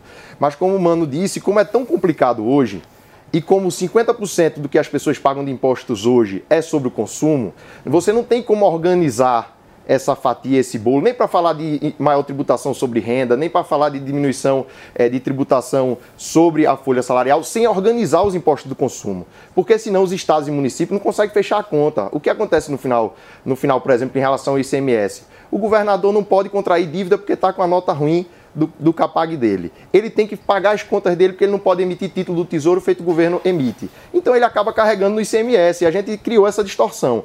Então, por mais que não resolva agora, é o caminho de simplificar para abrir caminho para resolver, entendeu? Eu tive recentemente uma fala do secretário especial de reforma tributária, Benarapi, que aliás é o único nome bom no Ministério da Economia, no meu ponto de vista, e me assustou quando ele disse que esperava que aprovaria a reforma tributária ainda no primeiro semestre desse ano.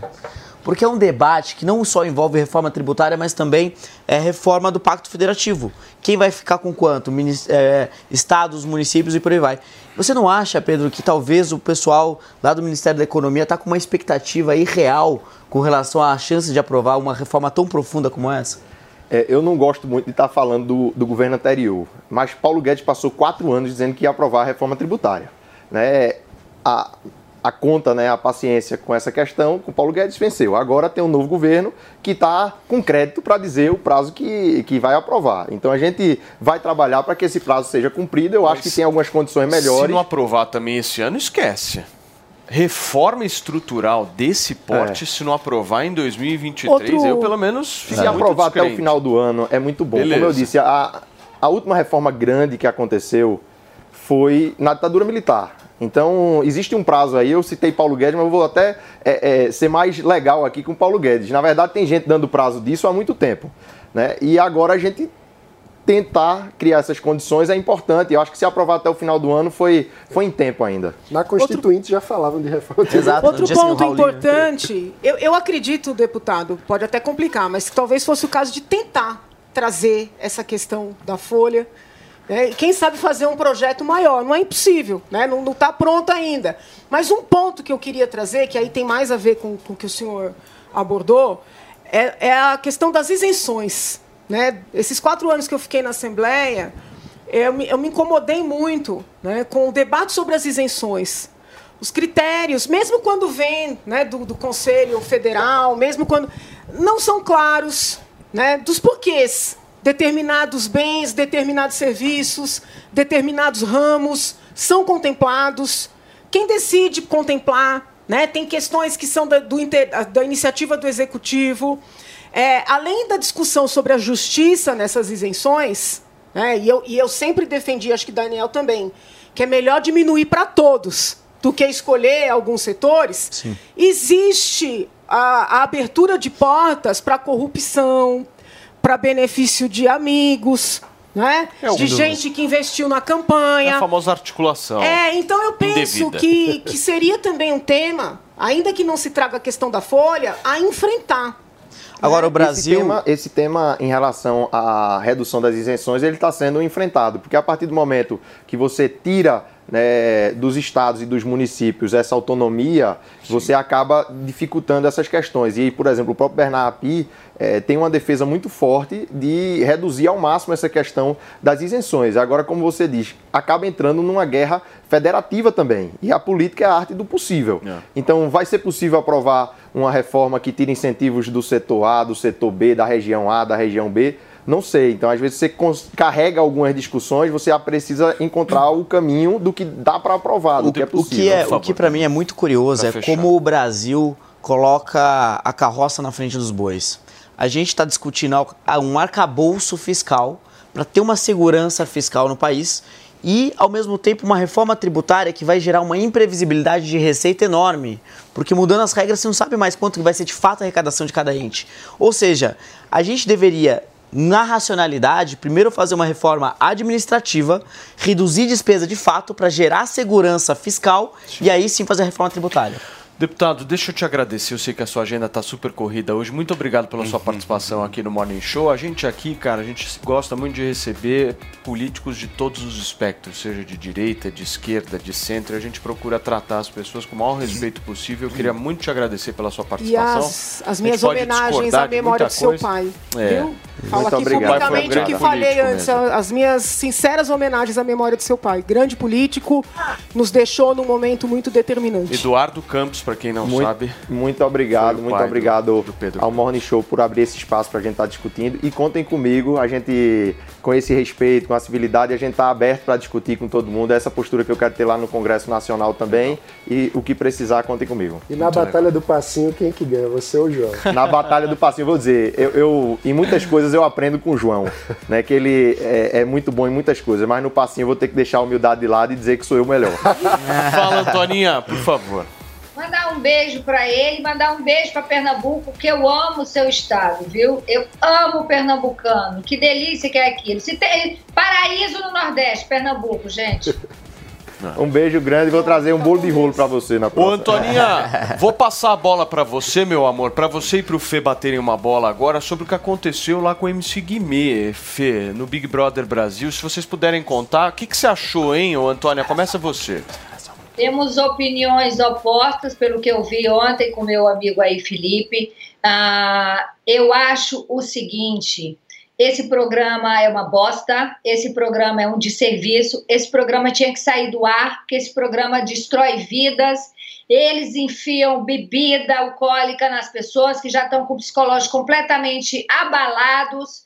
É aquilo que a gente estava falando outro dia, Paulo. Joga a criança no parquinho para brincar com revólver, com faca, a criança se machuca e aí depois não tem ninguém para é, é, é, ajudar fazendo o curativo, né? Isso é uma, uma o Paulo vai entender do que a gente está falando. Não estou dizendo que Guimê é criança, que o outro é criança, não estou falando nada disso. Eu só estou falando que, assim, eu conheço o Guimê e tenho certeza absoluta que o Guimê sóbrio jamais faria aquilo e que, ao meu ver, podem me chamar de machista, não foi nada demais, porque quem deveria se sentir é, ofendida não se ofendeu. A mexicana estava lá chorando, ai meu Deus, o Guimê, ai meu Deus, o sapato, o que houve? Foi uma moça lá, perguntou, tudo bem com você?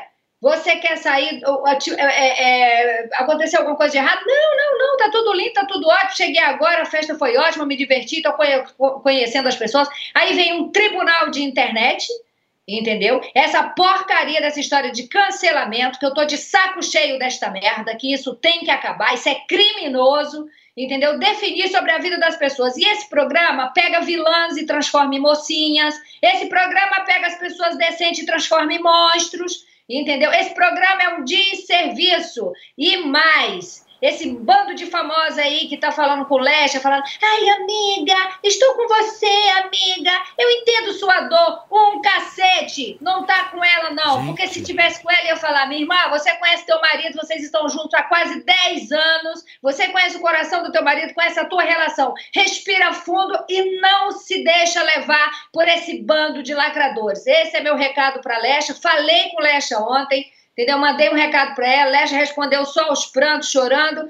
É, eu convivi com os dois, eu fui no casamento dos dois, eu conheço os dois, eu já trabalhei com o Guimê e conheço bem o Guimê. Eu sei que o Guimê não convive, mas eu, o pouco que eu convivo com o Guimê, eu sei que ele, se não tivesse bebido, ele jamais teria feito aquilo. O Guimê é um menino bobo, entendeu? Que de, de repente trabalhado no álcool, pegou, passou a mão lá na menina, que a menina nem percebeu.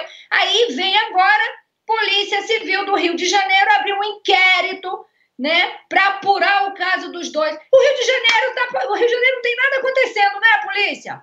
sei se hoje. Janeiro, mulheres morrendo. Coloca com, aqui eu e a Antônia na tela, por favor. O Rio de Janeiro hoje, tem tráfico, o Rio de Janeiro é impossível.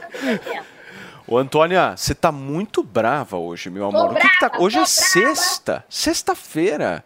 É Relax. Mas não tem dia pra gente ficar indignada com coisa errada, ô Paulo. Calma, calma. Deixa eu te falar uma coisa. A gente vai conversar sobre isso daqui a pouquinho, porque o Felipe Campos também quer falar sobre isso. E a gente vai falar dessa polêmica envolvendo o MC Guimê no Big Brother Brasil. Mas antes, eu preciso dar um recado importante. Ele chegou! São 10 horas e 52 minutos. O homem está aqui sentado no nosso sofá para bater um papo, conversar com a gente. Porque eu vou levantar. Ele daqui a pouco vai levantar, mas você já vai pegar o telefone e ligar agora no 0800 015 1313, certo, Fê? Não, vamos é falar, isso. Vamos falar com todos os homens que estão nos ouvindo e nos assistindo agora, certo? Exatamente. Direcionado. Bom dia, que Bom o seu dia. dia. seja incrível, que você faça dessa sexta-feira um grande dia na sua história, meu amigo, minha amiga que tá aí do outro Só lado. precisa dar o primeiro passo. Precisa dar o primeiro passo. Então é o seguinte, ó. Eu quero me abrir aqui pra vocês. Cara, quem faz isso em, em rede nacional Como assim, tem que se abrir? Isso tá meio me abrir. estranho. Não, é porque é o seguinte, cara. A gente fala aqui de impotência sexual, de ejaculação precoce. Parece que a gente tá falando de uma coisa de outro planeta. Cara, eu já brochei. Eu já Ah, tive não é ejaculação possível, precoce. gente. Não, é, cara, Não é possível. muitos homens já falharam. O problema é que os homens não assumem. Então eu tô fazendo isso daqui, aqui, de, de coração aberto, pra você que tá ouvindo aí do outro lado. Caiu o mic aí, hein, meu? Tá precisando tomar Max Viril. É, eu tô fazendo isso de coração aberto pra dizer pra você, meu amigo, que eu sei como é horrível a sensação de falhar. Porque você se frustra na hora que isso acontece e a sua parceira ou o seu parceiro ficam frustrados também porque eles começam a achar que a culpa é deles. Então, se E você não é, na verdade, né? Às vezes é, é uma disfunção. culpa. Por isso que já chama Exatamente. disfunção. É uma disfunção erétil. Então, o que eu quero chamar a sua atenção é que a coisa mais importante pra você resolver esse problema é você parar de arrumar desculpa pra você mesmo e você buscar uma solução. E a solução que a gente traz pra você, que é o Max Viril, é uma solução natural, eficaz e que cabe no seu bolso. Então, se você tem ejaculação... E não é medicação. Cabe no bolso? Cabe no E não é bolso. Não é medicação. medicação. Ô, ô, ô, Andrade, calma, não, só- meu Deus do céu. Donato. Donato. Deixa eu só responder rapidinho pro Paulo a questão do, do Cabe no bolso. que é o seguinte. Você não tá oferecendo um negócio que é inimaginável não, de comprar. Não, inclusive, se o ouvinte ligar no 0800 015 1313 fora de horário, ele vai pagar o valor cheio do Max Viril, que já cabe no bolso. Só que nesse momento momento a gente vem aqui para popularizar o preço, para oferecer uma oportunidade do ouvinte não se importar com a questão do bolso e se importar apenas em resolver o problema dele da impotência sexual e da ejaculação precoce. Tá, não é medicação. E como que você toma? É um, é, você disse que toma uma cápsula 20 minutos antes ou, ou uma de 3 em 3 dias, é Exato, isso? E você já vai resolver o seu problema? Vai resolver porque ele tem duas funções graças à nanotecnologia. Uma cápsula 20 minutos antes da relação sexual vai dar firmeza, vai dar potência. Uma cápsula a cada três dias vai ter a função de tratamento, vai ajudar o homem a voltar a produzir naturalmente a testosterona, Tá. vai dar mais ânimo, inclusive para os homens aí que treinam, que fazem academia, Tá. que fazem boxe. Isso. Você tomando uma cápsula de Max Viril a cada três dias, o seu treino vai ser melhor, ó. Sim. Agora, É o beleza, round. você falou em relação à promoção, eu quero saber quem ligar agora no 0800 015 1313 Cara, você vai ter qual levantar? Eu vou levantar. porque Levanta a vai cabeça! É o seguinte, Levanta! Brasil, 60% de desconto no Max Viril tá mantido, mas hoje eu tenho uma novidade aqui, ó. Tá vendo que eu tô com dois frasquinhos aqui na mão? Sim. Você, meu amigo, vai poder escolher se você vai adquirir o óleo Max Viril Control, que acaba com a ejaculação precoce, ou se você vai escolher o Max Viril Gel, que potencializa o efeito da ereção rápida. Esse aqui é novidade e você vai poder escolher. Você vai adquirir o Max Viril com 60% de desconto, que na prática é o seguinte: é como se você levasse esses cinco frascos aqui que estão aqui na bancada, mas você só paga dois. Então você tem que correr pro telefone. Até que horas? Eu vou deixar aberto hoje porque novidade Você vai deixar? Eu Diz vou que deixar. ontem arrebentou, Arrebentou. né? Levanta a cabeça! Levanta a cabeça, Brasil. Eu sou um Levanta a cabeça, deixar Brasil. aberto. Cá entre nós. Não, não, eu vou deixar aberto até o final do programa. Ah, beleza. Mas é muita gente que vai ligar. Tá. Você tem que ser rápido pra única coisa na sua vida em Gente. relação ao sexo é que você tem que ser rápido. 0800 015 Pro telefone. 1313, pega esse telefone e liga agora. Valeu, Paulo. Obrigado, Aí, Donatão. grandão. Gente, olha só, o príncipe Harry e a esposa Meghan Markle voltaram a ser destaque no Deixa noticiário novo, internacional. Dessa vez é porque estariam gastando quantias absurdas de dinheiro para manter o padrão de vida nos Estados Unidos. Quem tem detalhes dessa história é a nossa Miriam Spritzer, certo? Que já está conectada para contar um pouquinho pra gente. Vermelho. Onde é que ela tá No agora? O que você acha, Fê? Nova. York, Miami ou Los Angeles? Ah, é, é rica, né? Gente rica, Tá a gente nunca Estados sabe Unidos. onde está. Ela vive no tapete vermelho, né, Mi? Volte. Tudo bem, Mi? Bom dia. Tudo bem, tudo bem. Hoje diretamente de Nova York, de volta à base aqui, ah, recém-voltada de Austin, mas tô, tô em Nova York. Então, muita. Bom, Harry e Meghan, quando podem, voltam às mídias, né? Parece que toda semana tem alguma notícia deles, que não é bem notícia assim, mas enfim, estão sendo falado agora que Harry e Meghan, apesar de ter vendido né, ali direitos do, do- do- da série de documentário da Netflix, do livro, tudo aquilo que eles achavam que ia dar um grande retorno, os resultados financeiros não foram tão altos quanto o esperado e que não está dando para bancar necessariamente o alto custo e o padrão de vida que eles esperavam ter. Né? No caso, além de ter que pagar parte ainda da- do financiamento da casa, de, se eu não me engano, é uns 14 milhões de dólares, eles ainda têm que pagar toda uma estrutura de segurança e que são custos acumulados mensais muito altos comparado com o que está entrando de dinheiro para eles. Então, nesse momento, eles estão se deparando aí com algumas dificuldades financeiras. Acho que o podcast da Megan também não foi tão longe quanto ela achava que ia ir. E estão se se vendo aí algumas algumas saias justas, né? Até porque a mídia não foi tão bondosa com tanto o documentário quanto o livro quanto eles esperavam. Muito bem, gente. Tem, ma- tem, tem mais um outro assunto envolvendo, inclus- inclusive, o irmão, né? William e a esposa Kate, né? Me conta um pouquinho pra gente. Continuando aqui na família real.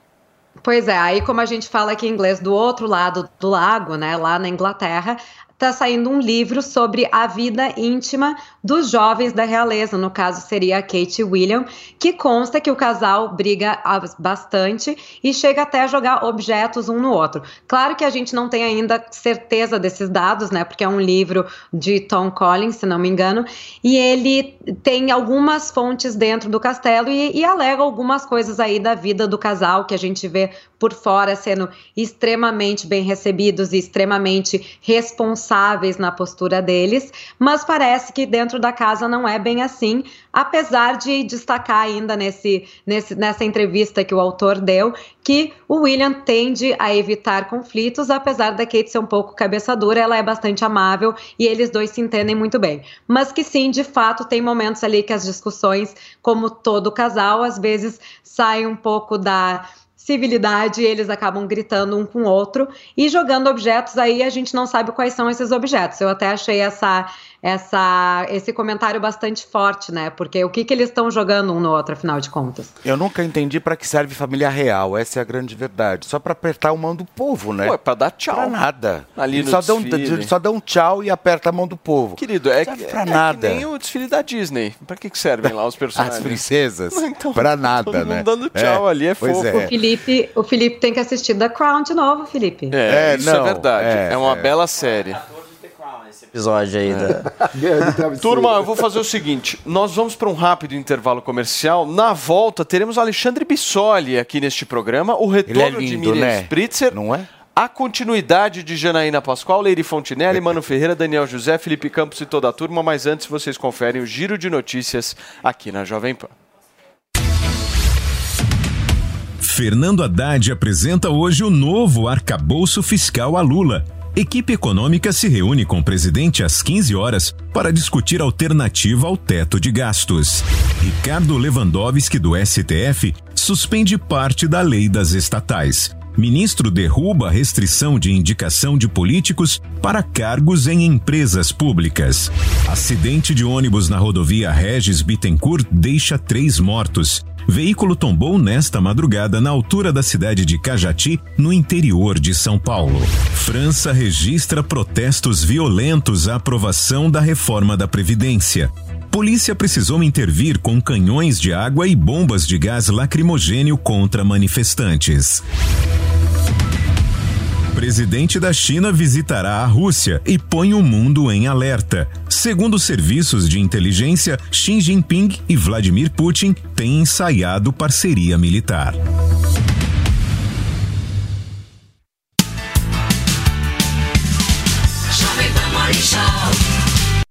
Um entrevistado e diferentes pontos de vista. Os mais diversos temas você encontra aqui, sempre direto ao ponto. E no programa desta semana, vamos receber o governador de São Paulo, Tarcísio de Freitas. Direto ao ponto, nesta segunda, nove e meia da noite, na Jovem Pan News. Você sabia que o frango é a melhor proteína para uma dieta saudável e de emagrecimento? Rico em vitaminas e minerais, o frango controla o colesterol e auxilia na imunidade. Chega de frango sem graça. Venha experimentar os deliciosos frangos grelhados na brasa, com um sabor inigualável e temperados com molhos importados. Ficar em forma e manter a saúde nunca foi tão gostoso. Barcelos Moema, a maior rede de frango na brasa do mundo. Rua Canário 544 Moema. Siga nossas redes sociais, arroba Barcelos Moema. Você já ouviu alguém chamar uma empresa de unicórnio? Unicórnios são empresas avaliadas em mais de um bilhão de dólares. Já imaginou investir numa empresa com esse potencial? Então junte-se à Jovem Pan na caçada do próximo unicórnio. Chegou Unicorn Hunters, o reality show que é sucesso nos Estados Unidos e na América Latina, agora no Brasil e aqui na Jovem Pan News. Unicorn Hunters. Assista, faça sua avaliação e acesse unicorn.com para investir no próximo unicórnio. Unicorn Hunters. Todo domingo às 5 e meia da tarde na Jovem Pan News e na Panflix, onde e quando você quiser. A Dux Logistics finaliza sua campanha de arrecadação de mantimentos às vítimas das chuvas no litoral norte de São Paulo, que foram entregues com seus veículos e aeronaves e agradece a todos que contribuíram. Poder mover a logística para o bem une a todos. Nosso muito obrigado. Dux Logistics. Em qualquer lugar do mundo, nós fazemos acontecer.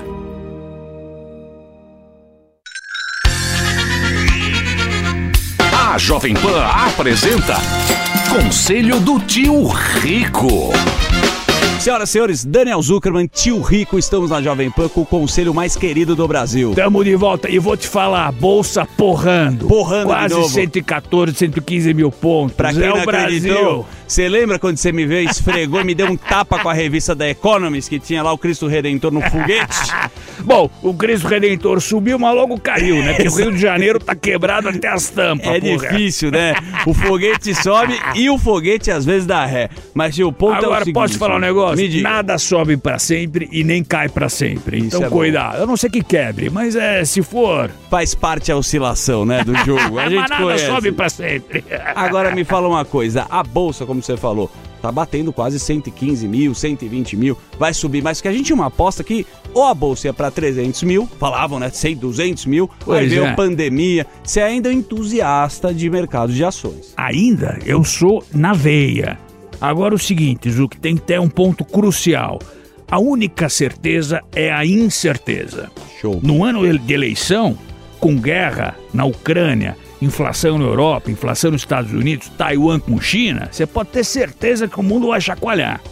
E o. Brasil vai sempre na contramão. Você já notou isso? Isso é uma loucura, né? Gringo se ferrando e Brasil sobe. Gringo indo bem, Brasil afunda. O Brasil é completamente invertido. Eu amo essa porra. Não dá pra seguir o Waze do Brasil, Não né? Eu sou viciado no Brasil, esse é o problema. Minha mulher quer se mudar pra Genebra. Eu falei, não, eu gosto daqui. Calor e caos. Eu gosto que você fala sempre, enche o carrinho que tamo barato. Agora o seguinte, com uma renda fixa 14, 15, fica difícil o cara tomar a decisão de botar no risco. Tá Por certo. isso que eu falo. Olha 5, 10 anos pra frente. Se não conseguir olhar de 5, 10 anos pra frente, bota na renda fixa liquidez diária que paga 100 do CDI, porra. Ou seja, a longo prazo a gente pode experimentar a bolsa. Se você quiser ter mais parcimônia, vai na renda fixa, né, tio? Tem que ter estômago. Eu Tem. tenho. A maioria das pessoas não tem. Agora, quem tem muito estômago, eu tô com saudade dele, é o Valtinho, hein? Valtinho não sai do New Dog, né? O Valtinho? Valtinho grua, pô. Tá Nossa. namorando o Valtinho da Grua. Tá namorando? Tá namorando. Você tá brincando? Vou te falar um negócio. Ele é pegador bom. Esse é bom, né? Ele pega lá, fica no Tangará três dias lá. Sabe qual é o problema? Fica O olho- no Palácio Tangará sempre. hein? Pois é, ainda eu que pago. Vou te falar, o único problema dele é que o olho dele é muito azul, entendeu? Aí, Sucesso da é Xenon, academia. é Xenon. É Xenon. Esse aí na Bodytech aí faz fila. Faz fila e ainda Bom. pede autógrafo. Um beijo grande pro Valtinho, nosso amigo. Esse foi o Conselho do Tio Rico aqui na Beijo Jovem grande. Conselho do tio Rico. Sempre que algo nos emociona, nossa primeira reação é compartilhar com quem gostamos. Essa é a receita de sucesso do restaurante Trebiquieri, recomendando e sendo recomendado há mais de 10 anos. Venha nos visitar. Reservas pelo telefone 11 3885 4004 ou no nosso site trebiquieri.com.br. Já é tratada dessa forma. Primeiro vem aqueles dois idiotas, a Marvila e o Fred. A Marvila resolveu aparecer no jogo mexendo na bolsa da menina. A menina deixa a bolsa lá, ela vai lá revirar a bolsa da menina pra saber o que, que tem dentro. Fê, deixa eu só receber, eu vi que a Antônia também me pediu a palavra, Ah. só preciso receber quem nos acompanha pelo rádio para vocês entenderem. A gente está discutindo aqui no Morning Show a expulsão de MC Guimê e Sapato do Big Brother Brasil 2023, depois de algumas fortes acusações, inclusive vídeos, que na realidade para mim não são nem acusações. O vídeo do Guimê é um fato, né? Ele passa várias vezes a mão na bunda dela. Por favor, o, o Antônia, você me pediu, meu amor. Posso falar?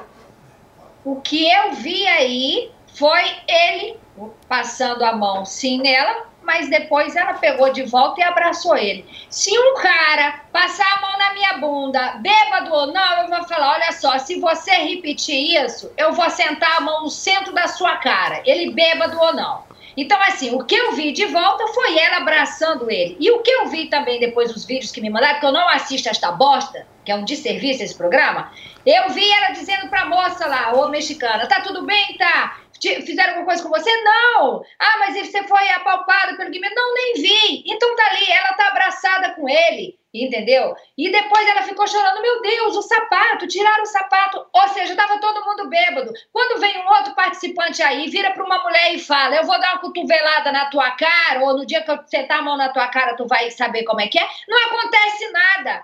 Entendeu? Agora, todo mundo bêbado, todo mundo se, se amassando, passando a mão, ó, daqui a pouco ela vai levantar o braço dela e vai abraçar o Guimê também. Aí expulsão. Ô, Antônia, ô, Antônia, presta atenção. Fosse assediador. Presta atenção, Antônia. Sacanagem. Coloca o Felipe na tela, Mari. Olha, presta atenção, Antônia. Você, você, por exemplo, você sabe que eu gosto das suas opiniões e eu acho você uma mulher extremamente é, é, assertiva em algumas coisas também. Mas nessa história, eu acho que tenho que discordar em alguns pontos com você. Por exemplo, você imagina, você vive em um outro país, numa outra cultura, você já está confinado e de repente você recebe a missão de vir para um jogo numa cultura completamente diferente, como aqui no Brasil, e aí você chega dentro da casa. Obviamente que a gente sabe que Big Brother, é, qualquer tipo de agressão é expulsão. Então, ou seja, já, já, já seria complicado ela enfiar a mão na cara de alguém lá dentro, é, mas ela poderia ter se posicionado sim. Olha, se você mexer comigo mais uma vez, eu te enfio a mão. Isso ela poderia ter dito. Mas eu acho que a partir do momento que nem ela sabe o que está acontecendo, se ela vai concorrer ao prêmio, se ela não vai, ela estava chegando naquele dia. Ela não sabia quem eram as pessoas, ela não sabia qual era a história que estava acontecendo. Então, ou seja, eu também consigo entender e me colocar também um pouco do lado dela. Agora, você pegar simplesmente você casado. Casado, É, esse é o ponto. sabe?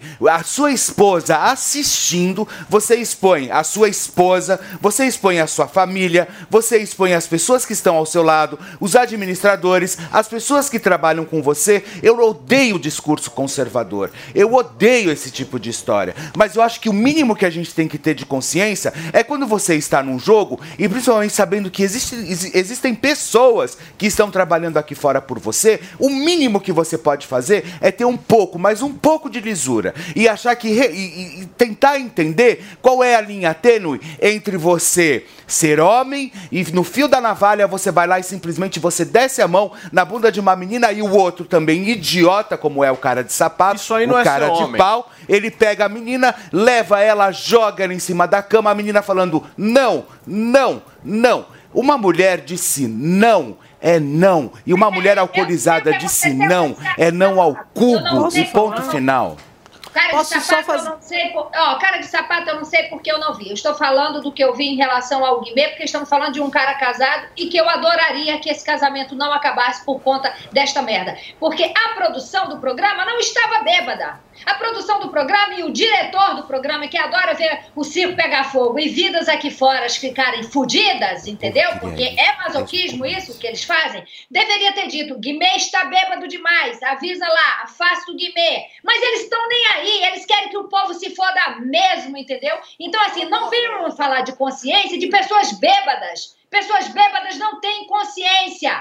Enfia cachaça nas pessoas, as pessoas ficam bêbadas e tem gente que sequer lembra do que fez. Então, uma coisa é julgar um cara que está consciente, que vira para uma mulher e fala: vou te dar uma cotovelada na tua cara ou vou bater na tua cara, entendeu? Outra coisa, nego fica aí debaixo de edredom depois de festa bêbado trepando e no dia seguinte ficam desesperados, terminam namoros, terminam casamento, porque esse é o modus operandi do programa. Então vocês vêm falar de consciência de um cara que estava bêbado, entendeu? De, de acabar com a vida de um cara, botar eh, os caras aqui fora como assediadores, com inquérito de polícia civil, entendeu? É falta do que fazer, é falta do que fazer. Podem me chamar de machista, podem me chamar do que for.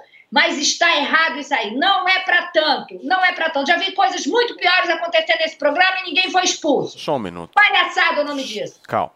Só um minutinho. Hoje é sexta-feira e eu tô gostando desse clima. É um clima bem agradável, assim, pensando Eu justamente queria ir com o do Bissoli pro Big Brother Brasil. Deixa eu só falar uma coisa pra vocês. Eu gosto tanto do Morning Show, mas tanto do Morning Show, porque esse Só pra é você único... passar a mão em mim. Fê, E juro este- que eu não ia falar. Este é o único programa, este é o único programa que você verá Janaína Pascoal comentando sobre Ai, Big Brother meu Brasil amor. e MC Guimê. Por favor, meu Então, amor. é, vocês devem lembrar que houve uma das N versões desse programa em que uma moça estava dormindo.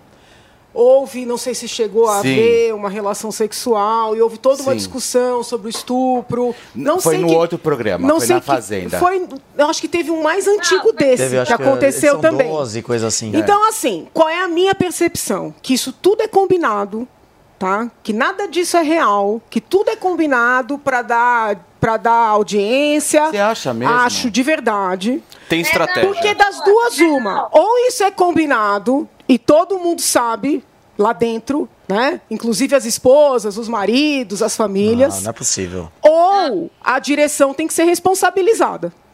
Porque se você tem uma cena de um possível ah, Assédio, estupro, estupro. tentado ou consumado acontecendo num ambiente completamente controlado, em que a qualquer momento abre-se a porta e ingressa alguém, e isso continua, existe responsabilidade. Não, mas espera aí, não continuou, né?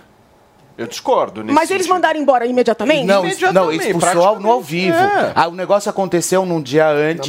Eles Sim. esperaram o dia Não, inteiro não, não, mas acontecer. a hora que um homem joga uma mulher numa cama, pelo que eu não Ele vi, enfiou tá? a mão na virilha dela. Mas É. pelo que você tá falando, houve uma cena em que ele joga uma mulher na cama, você disse que abre os braços ou as pernas da mulher, não entendi. É, como é que não entra ninguém nesse momento? Enfia a mão na virilha dela. Então, assim, ô- gente, ô, isso é muito sério. Né? Não, mas, É, tem, mas tem, é- tem é algumas horas de avaliação, Janaína. Não, é- não, dá pra porque chegar e como é que sabe até onde vai? Não, mas, mas Entendeu? Então, assim, não é a primeira vez. os caras foram Houve e uma situação, eu lembro Eu bem também do sou a caso. favor da Janaína. Teria que ter chamado a polícia na hora. É, não é, na hora. não é questão de polícia, é interferir Ah, eu na hora. Eles querem Ibope. Na minha leitura, isso tudo é combinado. Você acha que tem uma Eu entendo que é tudo Mas eles combinado. bêbados, e que foi é, é- Não é combinado, Janaína, no mínimo resposta às redes. E- Espera ver a repercussão E é muito e triste, e pra eu acho galera. assim muito triste, né, que 23 anos depois esse tipo de show de horrores ainda ainda agrade, né? Porque na primeira versão, na segunda versão, agora isso aí é, é o elogio ao grotesco. Né? Eu acredito que é combinado, mas se não for, é grave. E Porque se um por homem jogou uma mulher que é mais fraca do que ele na cama, e essa mulher está dizendo não, e esse homem segue, a produção tem que interferir na hora. Não sabe até onde vai. Então, na verdade, existe um estímulo para aquela situação. Né? Eu acho que essa discussão ética Olha aí, ó. precisa olha ser as feita. imagens aí na tela. essa imagem. Para vocês que estão acompanhando imagem. apenas no rádio, agora a gente está vendo justamente o sapato forçando aí uma interação com essa menina, certo, Fê? Não, e a outra ali do lado. Ó, ó, Ó. como ele ele é lutador de Não dá pra você ver, obviamente. Então, se a que tá produção rádio, achou que a coisa era real, tá falando. veja bem, ou a produção incentivou, isso foi combinado para dar ibope, para fazer quem tá do lado de fora de trouxa, que eu acho que é o que é. Não, não é não. Ou, Eu ou, acho que estavam bêbados Ou, na verdade, teriam que ter interferido. Né? Então, é uma discussão jurídica, ética, séria, que precisa ser feita. Já houve antecedentes. O primeiro caso foi muito grave, porque, se eu não estou equivocada, houve uma relação sexual consumada com uma mulher que estava dormindo. E não, ninguém abriu a porta. É um ambiente controlado. O Bissoli, Eu concordo- eu concordo com a Janaína nesse Posso sentido. Só, só inserir o nosso queridíssimo Alexandre Bissoli aqui na conversa, porque você é um advogado. Bonito advogado, né? Eu queria ir com ele pro Big Felipe me Brother. puxou até pra cadeira do lado dele hoje aqui, Meu ponto é o seguinte. Eu quero ir com ele pro Big Brother Brasil. Quer um Isso edredom. aí. Eu quero o edredom. Fê, a minha dúvida é a seguinte: isso aí que a gente está vendo é caso de polícia? Uma pessoa pode ser presa depois dessas imagens? Paulo, eu diria o seguinte, tem que analisar um pouco o contexto. Eu não vi o áudio, eu acho que a gente vê imagens, mas eu acho que tudo bem, tem o gestual, tem o que se evita. Eu não estou dizendo que isso não tem que ser apurado, acho que tem. Mas se fosse tão Então eu te gritante- falo, em todos os momentos ela falava não, não. Se ela fala não. e é tão gritante e inequívoco, a primeira pessoa que falha nisso é a produção, por quê? Todos estavam sob efeitos de álcool numa festa. Esses programas são feitos para causar esses efeitos. Colocam as pessoas submetidas a salas extremamente coloridas para trazer efeitos mentais, colocam álcool, colocam bebida, criam toda uma condição para que as coisas não deem certo. E aí tem um acompanhamento 24 horas de pessoas que estão sãs do outro lado. E não entram para interferir num momento como esse. Então me parece que a, a emissora, a produção, e aí sim acho que agiu corretamente, trazer alguma punição para isso, que não pode se admitir esse tipo de conduta, mas esperou a galera se movimentar. Ou seja, quando as redes começaram a se manifestar, aí reconhece o ilícito. E sabe por que começaram a se manifestar? Mas E você sabe quando começou a movimentação? E eu agora eu vou dizer por que aconteceu a expulsão? Porque no final da tarde de ontem, quando eu comecei a gritar ontem lá no Link Podcast, que deu exatos mais de 20 mil pessoas online, online mais de 50 mil Tirou pessoas a- a assistindo, do- do assistindo. pódio. Eu comecei agora, vocês vão lá nas páginas dos anunciantes e começam a gritar lá pra pedir a expulsão dos dois, como vocês fizeram na Fazenda. Faz isso também, pessoal. E aí eles começaram a me mandar os prints, os prints, os prints. Logo depois mandaram os caras embora. Que então, ou seja, existia uma questão comercial ali. Ah, enquanto não tá mexendo no anunciante, tá tudo certo. Agora, na hora que começa a mexer no anunciante, a gente coloca pra fora. Que história é essa? Então, um ponto que eu acho que é bem relevante é que toda vez que um participante do programa faz algo errado, tem uma notificação imediata da produção, né? Com som, né? Bam, sei lá, um barulho Exato, assim. é. bem- Sim. Então, assim, não é Ou possível. chama no confessionário. Teve Exatamente. o caso do Bruno não é Gaga com, o- possível. com o Gabriel Santana, que quando tentou insistir, veio o Isso é sinal da verdade. produção. Exato. Não é possível que a produção não tenha, pelo menos, acionado todas essas ferramentas de comunicação direta com os participantes para impedir que o que um estava bem acontecendo atenção, continuasse. né? Porque isso não é só inadequado e tudo mais, como isso é crime. Isso é crime, é uma atividade criminosa que está sendo transmitida ao vivo e que a produção tem um milhão de ferramentas para intervir e que não interveio. E eu queria chamar a atenção para Tanto que a polícia abriu um inquérito de importunação Tem que sexual. chamar quem estava do lado de fora. E eu queria chamar Né? a atenção E para a responsabilidade como deles. a Globo conduziu. É porque- isso, né? E, e esperou o ao vivo, ou seja, quiseram ter audiência com essa situação. Monetizar em cima da monetizar situação. em cima da situação, ou seja, não tomaram atitude assim que aconteceu, nem ao longo de todo o dia, para esperar a audiência do ao vivo, para Criar todo um clímax durante o dia. Só uma dúvida, quando aconteceu? Na madrugada de Na, ontem, na- na madrugada outra- de quarta-feira. Perfeito. Na e aí, aí eles acordaram, eles- dormiram, Ou tal. seja, demorou um dia. Aí- um dia. aí a internet- 24 horas, É. mas aconteceu na madrugada e eles tomaram a Mas iniciativa eu, à noite. eu queria chamar a É atenção isso para uma tá coisa, falando. porque aí o Tadeu dá a, a notícia, todo mundo fica completamente desnorteado dentro da casa, inclusive a própria vítima começa a chorar, se sentindo culpada pela expulsão dos outros. É, tipo, não Uma chora, você não é ruim. culpada, meu amor. É. A gente tá mandando os dois embora porque bulinaram com você, mas você não é culpada, tá? Pois é, e, e depois seguem o programa Não, e fazem errado, a prova lá como errado. se nada tivesse acontecido, todo mundo completamente desnorteado, o pessoal chorando, ou seja, eu achei a forma como a Globo agiu muito Uma falta de questionável. Tudo errado. Agora, tudo a- errado, a minha Paulinho. dúvida é a seguinte, Você aí- ia pro Big Brother, Paulinho? Olha, meu amor, aqui na vida a gente tá preparado pra tudo. lá. Ainda mais se você vier junto comigo. Eu vou, eu vou ser o O meu ponto é o seguinte. E a Janaína Pascoal. O meu Mas aí eu vou cair no a gente primeiro paredão. fora. Já marcamos um o povo me expulsa, o povo me A expulsa gente do fecha primeiro o nosso paredão. bonde, a tem o gente nosso fecha quarto, o bonde né, do Pa- Da Fê, Pascoal e pronto, já era. São dois casos É. diferentes. Eu quero só entender do ponto de vista penal se há diferença ou não. Porque a gente viu uma passada de mão do MC Guimê, e aí visivelmente ela fica um pouco incomodada e tal. A Fontinelli trouxe que ela deu um abraço e tal. E a gente viu esse outro caso do cara jogando na. É perfeito, Paulo. Eu eu acho que são São- coisas diferentes. são coisas diferentes. Pelas São- imagens que a gente vê, o que a gente vê do Guimê, pelo menos do que eu pude assistir, parece que tá muito mais fácil numa balada, alguém que tenta se aproximar de alguém e ali na tratativa de stick e puxa, não foi. Se a gente pegar uma das a primeira festa do Big Brother em que a Bruna com o ainda o Gabriel que tava lá, que saiu, né, o Gabriel, o primeiro Gabriel, eles ficaram naquele stick e puxa, ela não, não quero, prometi que eu não ia fazer isso, prometi É. que eu não ia fazer isso, depois de quase 15 minutos de insistência se beijam. Aí consentiu porque se beijou, mas até então, aquele primeiro momento, se reproduzir as imagens, a Bruna fugia muito mais do Gabriel do que acontecia agora. É muito próximo do que acontece E na olha que o real. MC, Agora, gente- o outro é quando você força alguém numa cama da Olha, e o MC Guimê três. tava no meu pódio. Eu falei isso várias É vezes mesmo? aqui. É verdade. Várias vezes Bem aqui. lembrado. Para falar sobre esse assunto, a gente convida aqui o nosso queridíssimo sexólogo João Borzino, que já está conectado. Cadê o Joãozinho? Coloca ele na tela aqui. Tudo bem, Borzino? E aí? Beleza? Tudo bem, e aí, minha gente? Tudo, Tudo jóia? bom? Medicado? Sempre. Medicando e medicado. Borzino, o que, que você achou desse caso que a gente está repercutindo?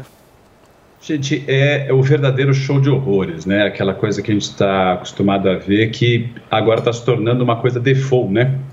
O que eu queria salientar diante de tudo isso é que, assim, ah, é, as- as- ah, os meios midiáticos eles usam isso como estão usando o corpo e o comportamento das pessoas. O confinamento é um exemplo, né, de colocar as pessoas em um comportamento extremo, né, aumentar o número de estressor, estressores e colocar as pessoas em comportamento extremo, para ficar fazendo disso uso né? O que a gente está vendo aí pode estar acontecendo, numa- acontece a maior parte do tempo em festas, em lugares fechados, que a gente não está assistindo, que ninguém está assistindo, que ninguém vai criticar, que ninguém vai fazer nada, como não vai se fazer nada agora também, a não ser ficar de bababá e mimimi em cima de uma coisa dessa.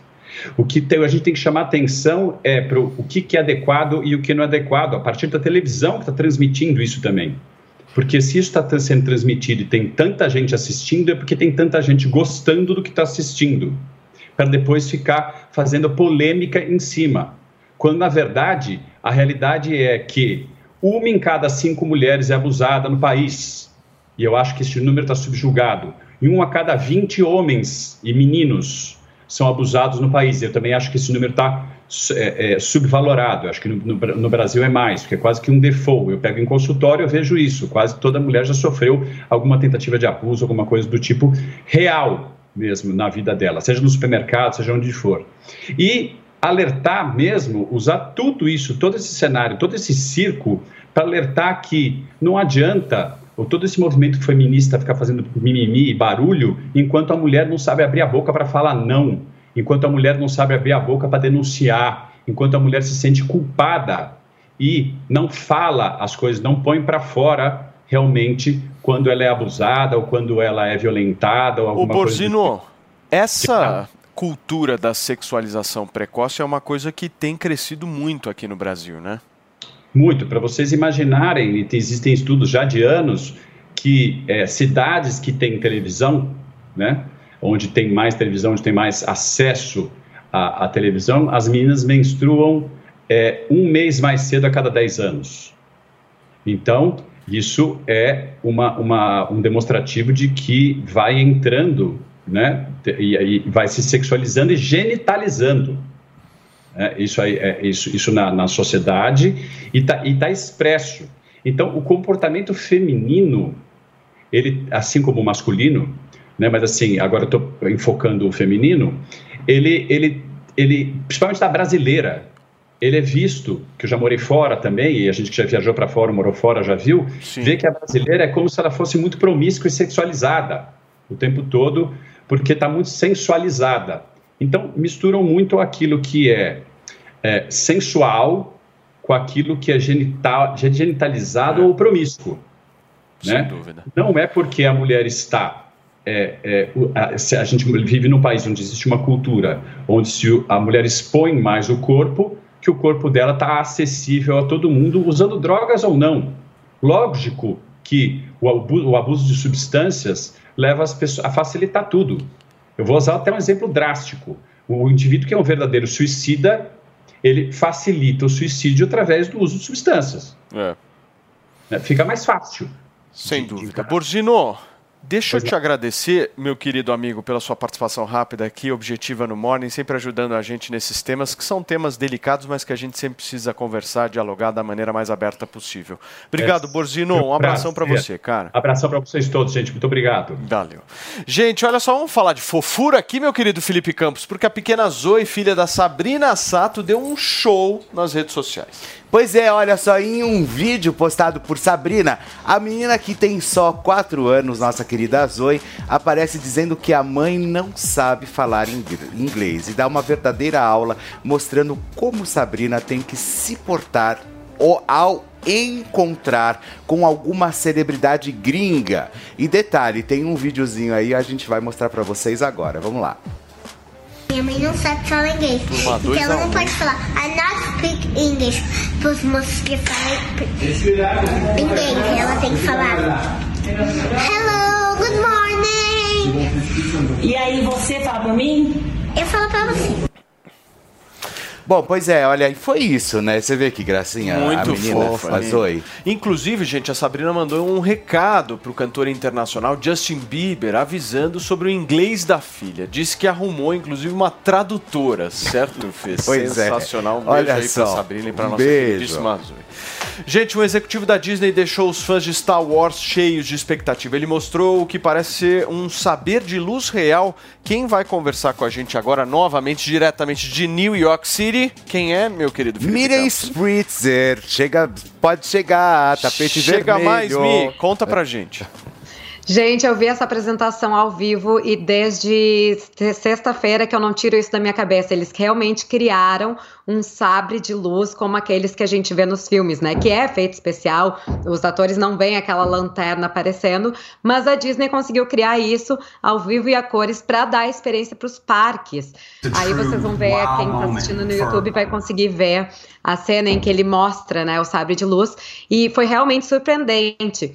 Eles ainda não têm previsão de vender esse sabre de luz, ainda eles, né, estão simplesmente é uma tecnologia tão avançada que eles ah, não, não conseguiram ainda, a- acredito, né, que produzir em, em massa. Eles estão produzindo um por um e, ao que consta, esse sabre de luz vai ser visto ao vivo e a cores nos parques, dentro do universo do Star Wars. Eu não sei se vocês sabem que tem, inclusive, um hotel que tem um limite de tempo que as pessoas podem ficar lá, que é uma experiência bastante imersiva. Desde o check-in até todo mundo que trabalha no hotel, eles estão dentro do universo do Star Wars, são personagens, vão estar atuando, interpretando o tempo inteiro, e quem abre a janela desse hotel vai ver a galáxia. Então, é realmente a experiência de estar na, numa galáxia distante.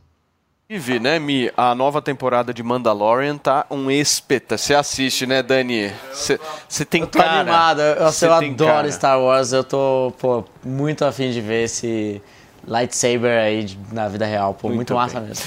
Gente, olha só, cinco jovens iranianas foram presas no país por dançarem e estarem sem véu. Esse caso repercutiu muito nas redes sociais e o nosso Fê vai contar pra gente um pouco mais. Pois é, pessoal, olha só, o vídeo feito pelas jovens viralizaram desde o Dia Internacional das Mulheres. Em 8 de março, elas disseram que era uma homenagem a todas as mulheres. E assim, e a gente vai acompanhar tudo isso agora com vocês. Vai lá.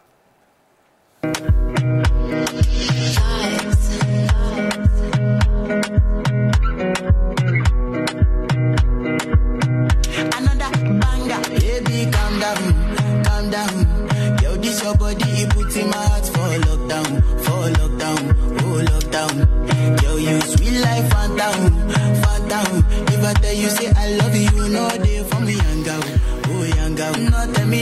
O Fê, pra quem tá nos acompanhando pelo rádio apenas, são jovens que estão fazendo aquela dança enfim, É, mais de TikTok tipo- e tal. E obviamente que isso é muito característica religiosa, né? Ela é um dos maiores atentados contra os direitos fundamentais. São crimes contra a humanidade reiterados. né? São mulheres podadas, são mulheres mutiladas, porque para além dessas prisões, simplesmente por não usar uma veste né, considerada obrigatória para as mulheres, essas mulheres têm seus clitóris extraídos, pequenininhas ainda, É uma tristeza, é, né? e existe uma cumplicidade da comunidade internacional. Vejam, eu, eu de maneira nenhuma compactuo com países que, por exemplo, proíbem né, mulheres de usarem burcas ou burquines. Existem locais em que as mulheres eh, muçulmanas são proibidas de irem à praia com seus burquines. Isso também é uma forma de violência se elas se sentem bem assim, porque muitas eh, efetivamente internalizaram essa cultura, essa questão religiosa, e eu respeito. O que nós não podemos aceitar é que mulheres que não queiram usar a burca, que não queiram usar o véu, que não queiram usar o burkini, né, que não queiram aceitar, por exemplo, a poligamia dos seus parceiros, que elas sejam tratadas como criminosas, né, como terroristas. A comunidade internacional tem que se levantar contra isso. Sabe? Existe toda uma conivência, inclusive do governo brasileiro atual, com a recepção dos, dos- das- das embarcações. mutilação, né? É então, mutilação. assim, isso é, isso, isso é um crime Sim. contra a humanidade da maior magnitude. Deixa eu só trazer um outro assunto aqui para que a gente possa conversar, porque o casamento de Daniel Alves e a esposa dele Uhum. me parece, Fê, ter chegado ao fim. Nós estamos ao vivo aqui na Jovem Pan News, são 11 horas e 32 minutos da manhã desta sexta-feira. O Zuco traz o melhor da cozinha italiana. Massas, carnes, risotos e outras opções compõem o menu da casa, que ainda oferece mais de 240 rótulos de vinho. Zuco, Rua Adoc Lobo, 1416. Ser um copywriter é mais do que apenas escrever. Você precisa ser capaz de escrever com clareza, mas também precisa saber como deixar os outros entusiasmados com a sua marca e seus produtos. Meu nome é Rafael Bertoni e eu vou te ensinar tudo sobre copywriting e vendas no meu novo curso Seja um Copywriter. Acesse agora newcursos.com.br, niucursos.com.br e faça sua inscrição.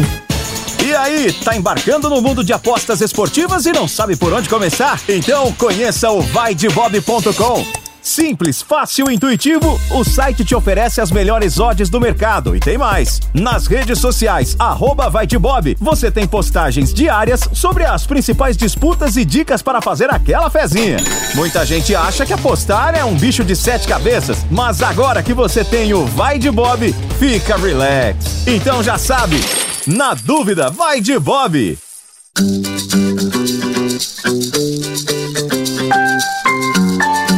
Mulheres Positivas.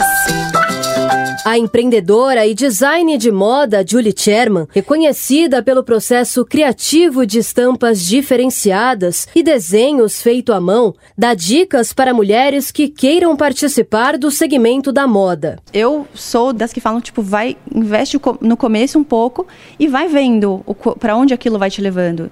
Lógico, depois você vê que tem um, um, um retorno, as pessoas gostam, observar né, do, do consumidor e tudo mais, aí você vai dando os próximos passos. Mas acho que um pouco isso, de observar, aprender e, e ser alguma coisa que você gosta. Veja a entrevista completa da fashionista Julie Sherman no canal da Jovem Pan News no YouTube e no Panflix. Mulheres Positivas. A seguradora Zurich se uniu ao movimento União BR, Instituto da Criança Instituto Horas da Vida, para ajudar as vítimas afetadas pelas chuvas no litoral norte de São Paulo. Nossa doação custeará uma equipe de saúde e a compra de insumos, que serão disponibilizados em uma carreta mobiliada com cinco consultórios para atender a população. O atendimento iniciará em março, no município de São Sebastião. Seguradora Zurich. Juntos somos mais fortes.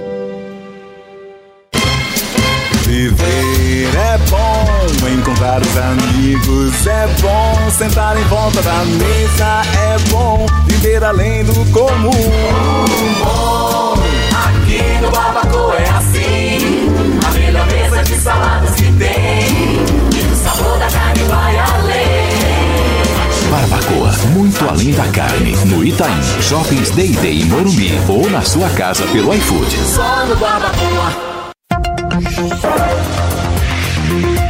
Jovem Pan Saúde. Meu cabelo com doutora Ana Karina. Olá, ouvintes, telespectadores e seguidores da Jovem Pan. Hoje eu venho falar de um assunto muito interessante: queda de cabelo, quebra de cabelo por química. Esse processo deve ser tratado pelo cabeleireiro ou pelo médico. Hein? Fica aí a dúvida. Esse processo deve ser tratado pelas duas interfaces. As duas especialidades devem estar unidas para tratar a queda de cabelo química. O cabeleireiro ele irá ajustar a sua química, ele irá fazer a combinação correta da água oxigenada, dos produtos, da coloração, da tonalidade, do tempo da água oxigenada. E o médico será capaz de acelerar o, o crescimento do seu cabelo.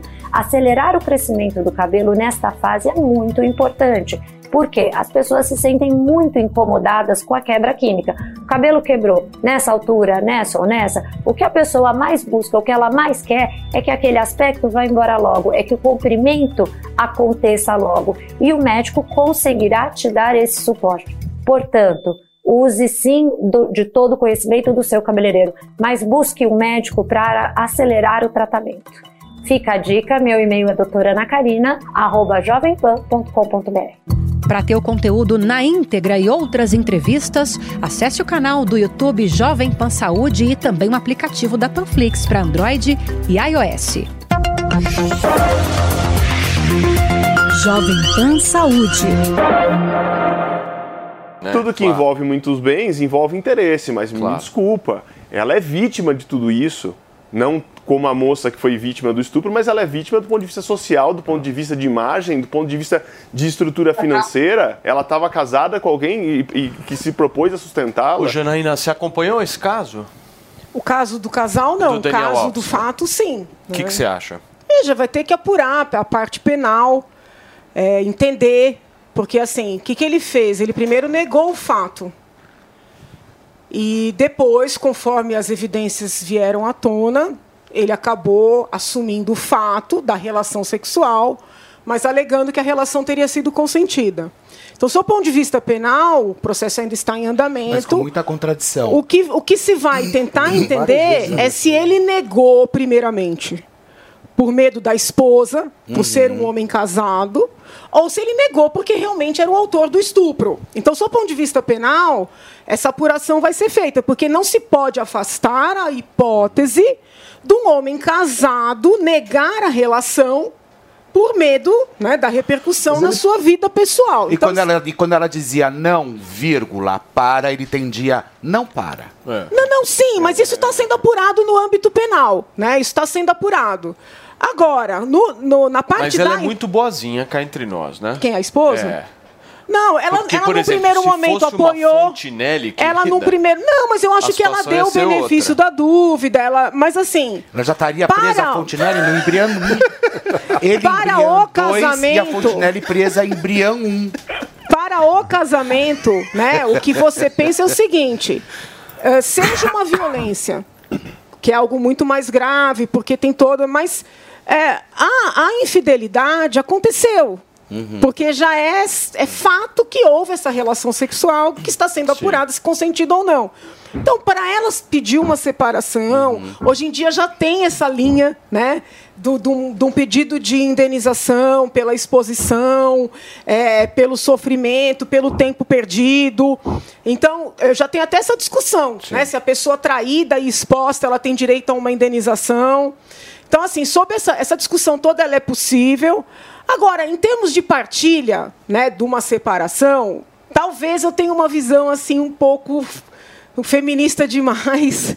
Né? Eu acho assim, se tem filhos no casamento, os filhos têm direito. É indubitável. Não, e acho a que não é mãe, feminista, eu acho que é- e a, e a é- mãe, é- é ela- legítimo. E a mãe, inclusive é algo que eu gostaria de falar aqui, porque às vezes eu vejo mães abrindo mão do que não é dela, né? Do que não é delas. A mãe tem o dever de exigir, né, que as crianças tenham aquilo que lhes é de direito. Agora, quando é um casal sem filhos, eu não vejo assim, com todo respeito, essa legitimidade para altas pensões. Eu acho que as mulheres têm que buscar o que é seu, têm que trabalhar, entendeu? Então, eu, eu respeito. Posso estar sendo pouco inteligente nessa minha abordagem, Sim. mas é a minha visão. Ô Miriam, eu quero trazer você pro papo também. Bom, eu até ah, discordo em partes do, do que a Janaína estava falando, porque eu acho que depende da situação. Eu acho que ela a esposa tem, é, o que a gente fala grounds, né, tem mérito para pedir o divórcio, até porque isso afetou diretamente a imagem dela e não tem como discutir. A questão penal dele eu nem entro nesse mérito. Agora existe a questão do casamento que já não existe mais, já vai separar, seja por infidelidade, seja pelas, pelas consequências que geraram a ex-esposa, né? A questão é que se houve uma. uma se a ex-esposa abriu mão de certas coisas dela para favorecer o casamento, seja para morar fora, o que foi, talvez ela tenha direito sim de pedir uma indenização, porque ela deixou de trabalhar e fazer as coisas dela em relação a isso, tendo filhos ou não. Mas eu concordo com esse ponto, que na questão de divórcio, quando tem filhos, a mãe deve brigar sim pelo direito dos filhos, porque aque- aquele benefício não é necessariamente para a mãe, e sim pra, para os filhos. Eu tenho uma Por dúvida. favor, Maninho. É, porque o Daniel é brasileiro, a esposa, ex-esposa agora, é espanhola, eles têm bens em vários lugares. Qual que é a, a lei, qual que é o tribunal que julga um caso desse? O que é, a lei que vale é a brasileira para divórcio, é a espanhola? Eu não sei se eles têm algum tipo de contrato pré-nupcial, né? Porque quando você tem um casamento, é possível fazer um contrato pré-nupcial e estabelecer essas regras nesse contrato. É como se aquele contrato fosse a lei para aquele casamento. Então é necessário saber se eles têm um contrato, se eles estabeleceram quais normas se aplicarão. Agora, ainda que haja esse contrato, não é impossível buscar né, a intervenção, aqui no Brasil pelo menos, do Poder Judiciário, para poder dizer né, o que, que ela tem direito, o que ela não tem direito, sobretudo com relação ao patrimônio que está aqui no país. Mas tem que saber se tem esse contrato. É, isso é isso, sem dúvida alguma. Turma, olha só, são 11 horas e 43 minutos. Deixa eu falar uma coisa pra você, meu querido Felipe Campos. Olha só quem já está presente nos estúdios Olha do Morning ele, Show aqui na nosso Jovem Pan. pilhado. Ô, Nosso olá, queridíssimo dia, Tiago Asmar já É está isso. por aqui e houve uma estreia maravilhosa do programa Tá na Roda Sim. no último domingo aqui na Sim. Jovem Pan, um programa novo que a Jovem Pan criou das duas horas da tarde até as 6 horas da tarde, que tem o Pilhado, tem o Felipe Campos e tem toda uma turma que vocês chamam. Eu quero saber o seguinte, meu querido Asmar, o que teremos de, de bom no domingo para que a gente possa criar um clima de tensão na família brasileira? Ó, aproveitando o tema que vocês estavam falando aí, né? A gente vai falar sobre relacionamento abusivo. Né? Porque tem muitos casos aí envolvendo pessoas famosas, como a Débora Seco, Luana Piovani, uma galera aí famosa que denuncia relacionamentos abusivos. E a gente vai falar também sobre esses jogadores de futebol, né, que hoje estão sendo processados e até presos por assédio sexual, por abuso. E a gente vai entrevistar o ex da Nájila, aquela menina que O ex da o Olha, mas ele não pode entregar É. tudo, né? Porque tem, tem entrevistas exclusivas. Tem, entrevista né? exclusiva e tudo sobre isso pra gente. Não, mas eu acho legal a gente falar pra galera. Claro, Todo mundo lógico. quer saber, né? O que eles têm Claro. pra falar. E tem uma que eu sei qual que o Felipe tá falando pra gente não revelar, porque aí o pessoal vai correr atrás, que é uma entrevista que todo mundo tá tentando que a gente vai ter. Ô, Tiagão, eu adorei o programa de estreia. Foi Que bom honra, pra caramba. irmão. Sabe por quê? Porque vocês destruíram o meu almoço. Acabou com o clima. Destruíram o meu almoço. Com aquele um clima negócio sabe que é com um uma- clima É isso, Eu fogo amei, parquinho. eu amei Adoro. porque é uma, é, uma, é uma esquizofrenia organizada, Não, entendeu? E sem dúvida alguma, eu acho que o domingo. A gente já tá, tá- tava cansado também, né, Asmar? Sempre a mesmice, Daquela história né? da mesmice, enfim. Então, tá na roda, eu acho que tem uma proposta incrível de que vem pra roda mesmo, vem discutir com a gente, Sabe vem fazer que é as legal coisas acontecerem. E a gente gosta do debate. Sempre quando eu tento alguma entrevista, eu falo, ó, é pra você discordar, não tem que concordar o com que eu tudo, gosto não. ali é que vocês misturam tudo junto ali, fala um pouquinho de relacionamento, de política, fala também de esporte, fala de tudo junto, misturado, e a gente gosta disso. Faltava um programa desse nos domingos da TV Que Brasil. honra, e a gente chama todo mundo. É a partir das duas horas da tarde, tá? Duas horas da tarde, de duas às cinco e meia. 5 e meia. É isso, é um programa assim, cheio de debate, cheio de polêmica. A gente não tá aqui pra fazer o clima mistosinho. E o? Vamos Asmar botar o fogo um no show. parquinho. Gente, Um show. então é o seguinte, Nós, Felipe.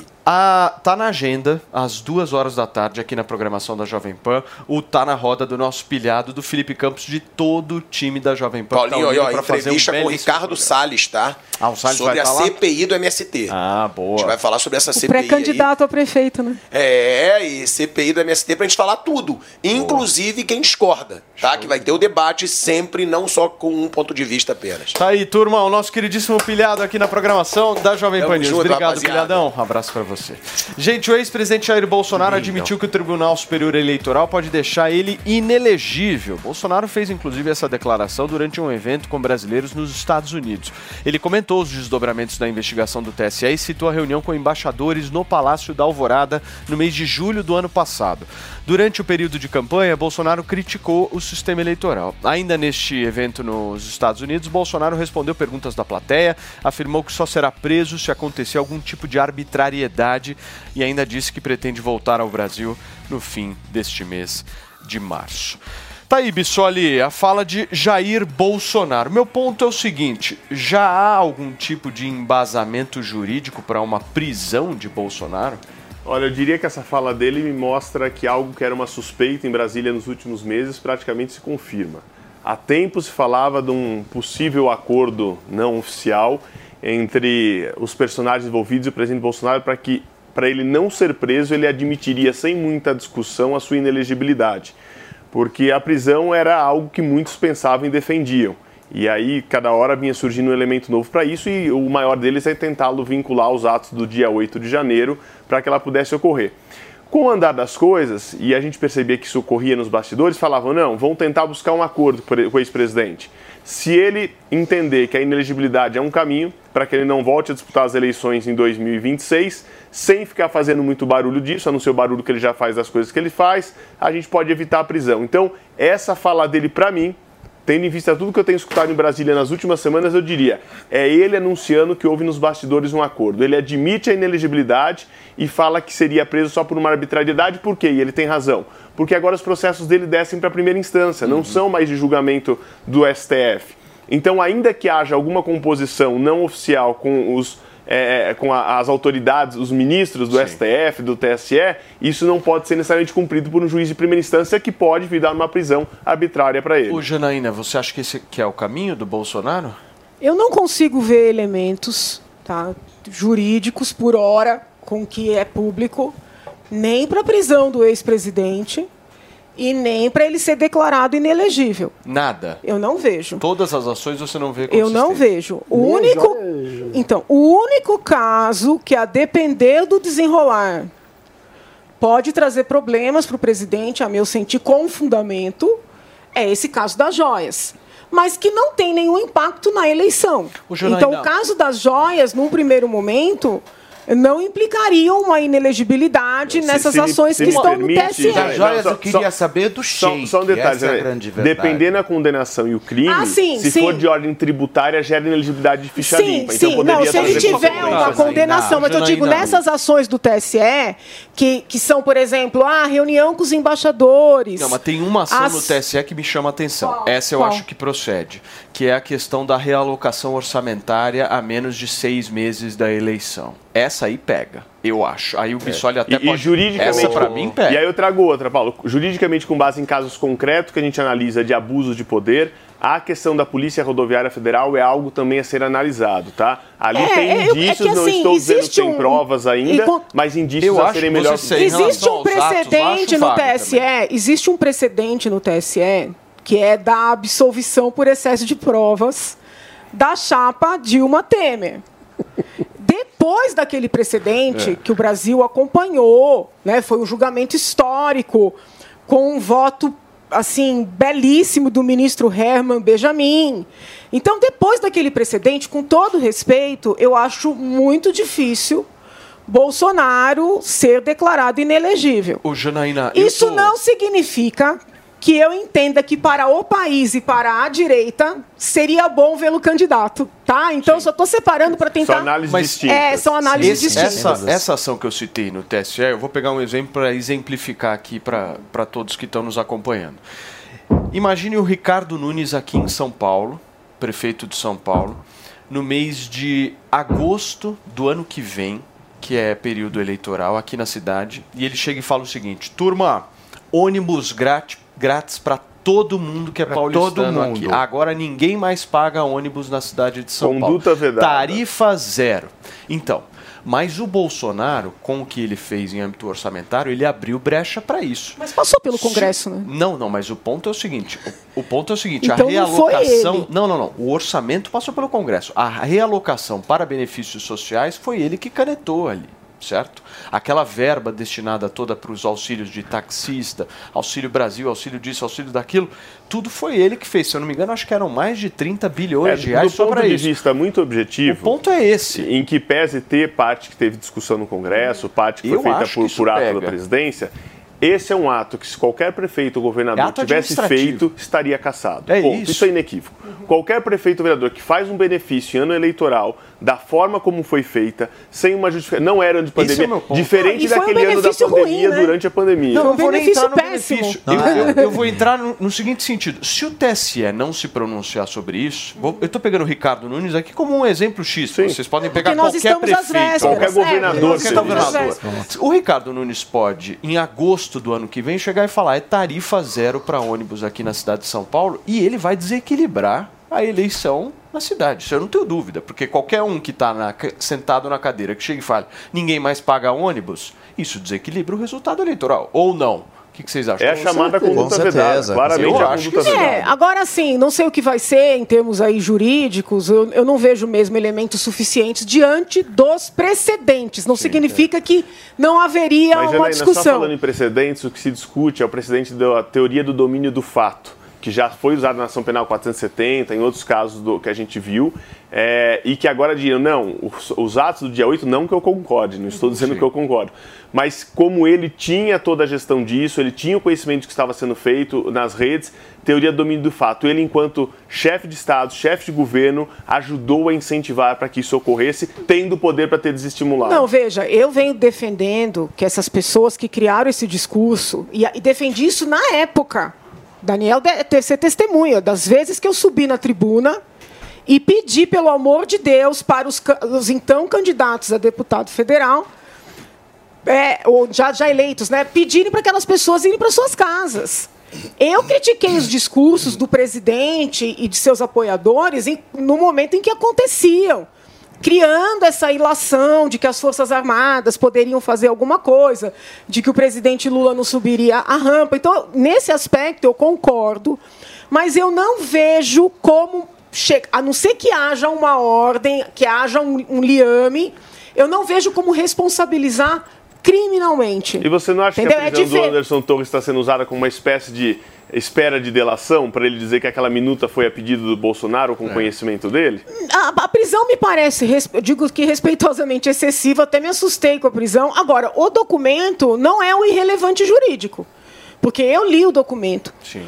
O documento é detalhado, o documento é bem escrito. Tem planejamento. Aí. Então não é um irrelevante jurídico, né? Diferente de um papel de pão. Mas a gente tem que tomar cuidado para não, não entrar assim, não, agora é interessante tirá-lo da eleição. É, eu, eu entendo, já falei isso e falo. Se o, se o presidente Bolsonaro for o candidato em 26, a esquerda vai seguir no poder. Né? Vai seguir. Agora, ah, por isso você quer que o homem seja condenado? Só para Eu não acho certo, entendeu? Do ponto de vista psicológico. Deixa eu só dar um recado aqui para vocês. São 11 horas e 54 minutos da manhã desta sexta-feira. O inglês é um, um idioma universal e é o mais falado no mundo inteiro. É a língua padrão em negócios internacionais, turismo, tecnologia e permite ainda experiências que promovem o crescimento pessoal e cultural das pessoas. Além disso, só para vocês terem uma ideia, o inglês tem sido cada vez mais requisitado nas entrevistas de emprego e quem não tem conhecimento suficiente no idioma pode perder grandes oportunidades. Você que está aí nos ouvindo, nos assistindo, você quer aprender do zero ou se aperfeiçoar no inglês, você precisa conhecer o curso da nossa New Cursos, o método ACT. Essa é a sua chance de aprender inglês em um curso completo que vai te levar do zero à fluência. Mesmo assim, você precisa acessar agora mesmo o www.newcursos.com.br, niucursos.com.br faça o seu cadastro no curso de inglês da NIL, que você terá acesso ao grupo de Telegram para já iniciar a conversa com o professor e receber vários materiais exclusivos. Vem com a NIL num curso feito exclusivamente para brasileiros aprenderem a falar e escrever em inglês com bastante confiança. Gente, www.nilcursos.com.br. Aproveita também e segue a NIL no Instagram com nilcursos. Vamos seguindo aqui com o nosso programa, minha querida Mariana Vasques. Vamos. Ah, vamos falar de Bruna Surfistinha, porque depois de uma denúncia de agressão, o ator João Vitor Santos, conhecido como Chico Santos, vai ter que ficar a pelo menos 300 metros de distância da ex-mulher, a Raquel Reis, conhecida por todos nós como Bruna Surfistinha. Quem atualiza essa história pra gente é o Fê.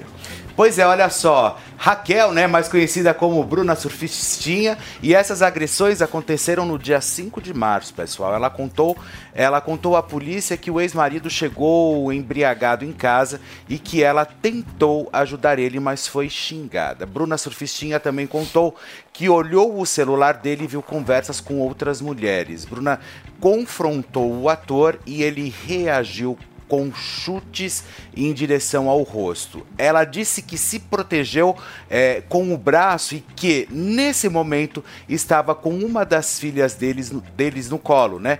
Por sorte, a menina não foi atingida com esse depoimento e com as marcas que ficou no corpo. A justiça acatou o pedido de urgência da medida protetiva e Raquel já tinha anunciado o fim do relacionamento com o ator em fevereiro, em mas eles tinham combinados de cuidarem juntos das, da, das crianças, né, do casal ali, que eles já tinham outros, outro filho também.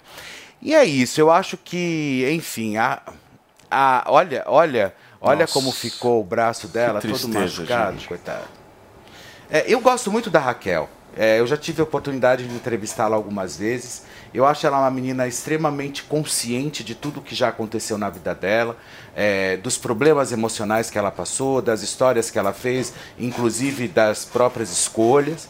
E hoje ela segue aí querendo realmente ter uma família, que eu acho que é legítimo, né? Claro, é digno e ela quer realmente dar a volta por cima, sabe?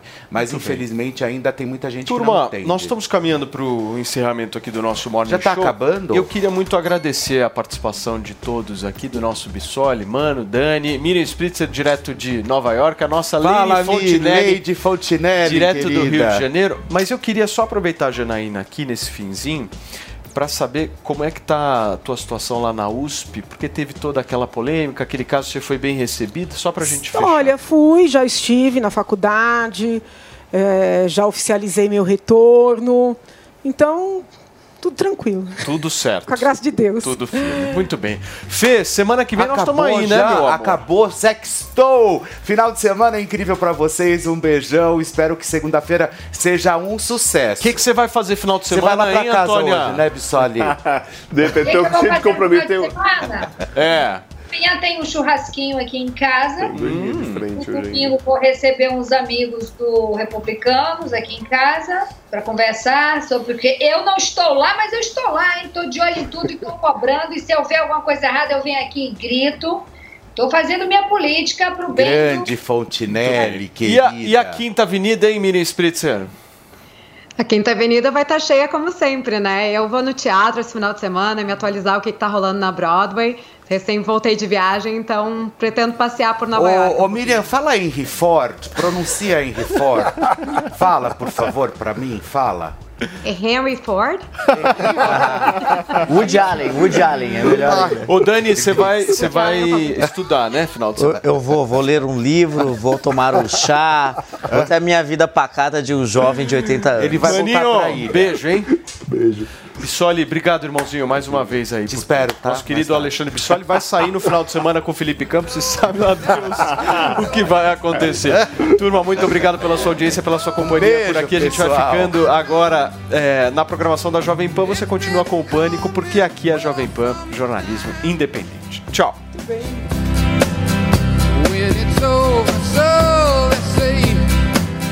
A opinião dos nossos comentaristas não reflete necessariamente a opinião do Grupo Jovem Pan de Comunicação.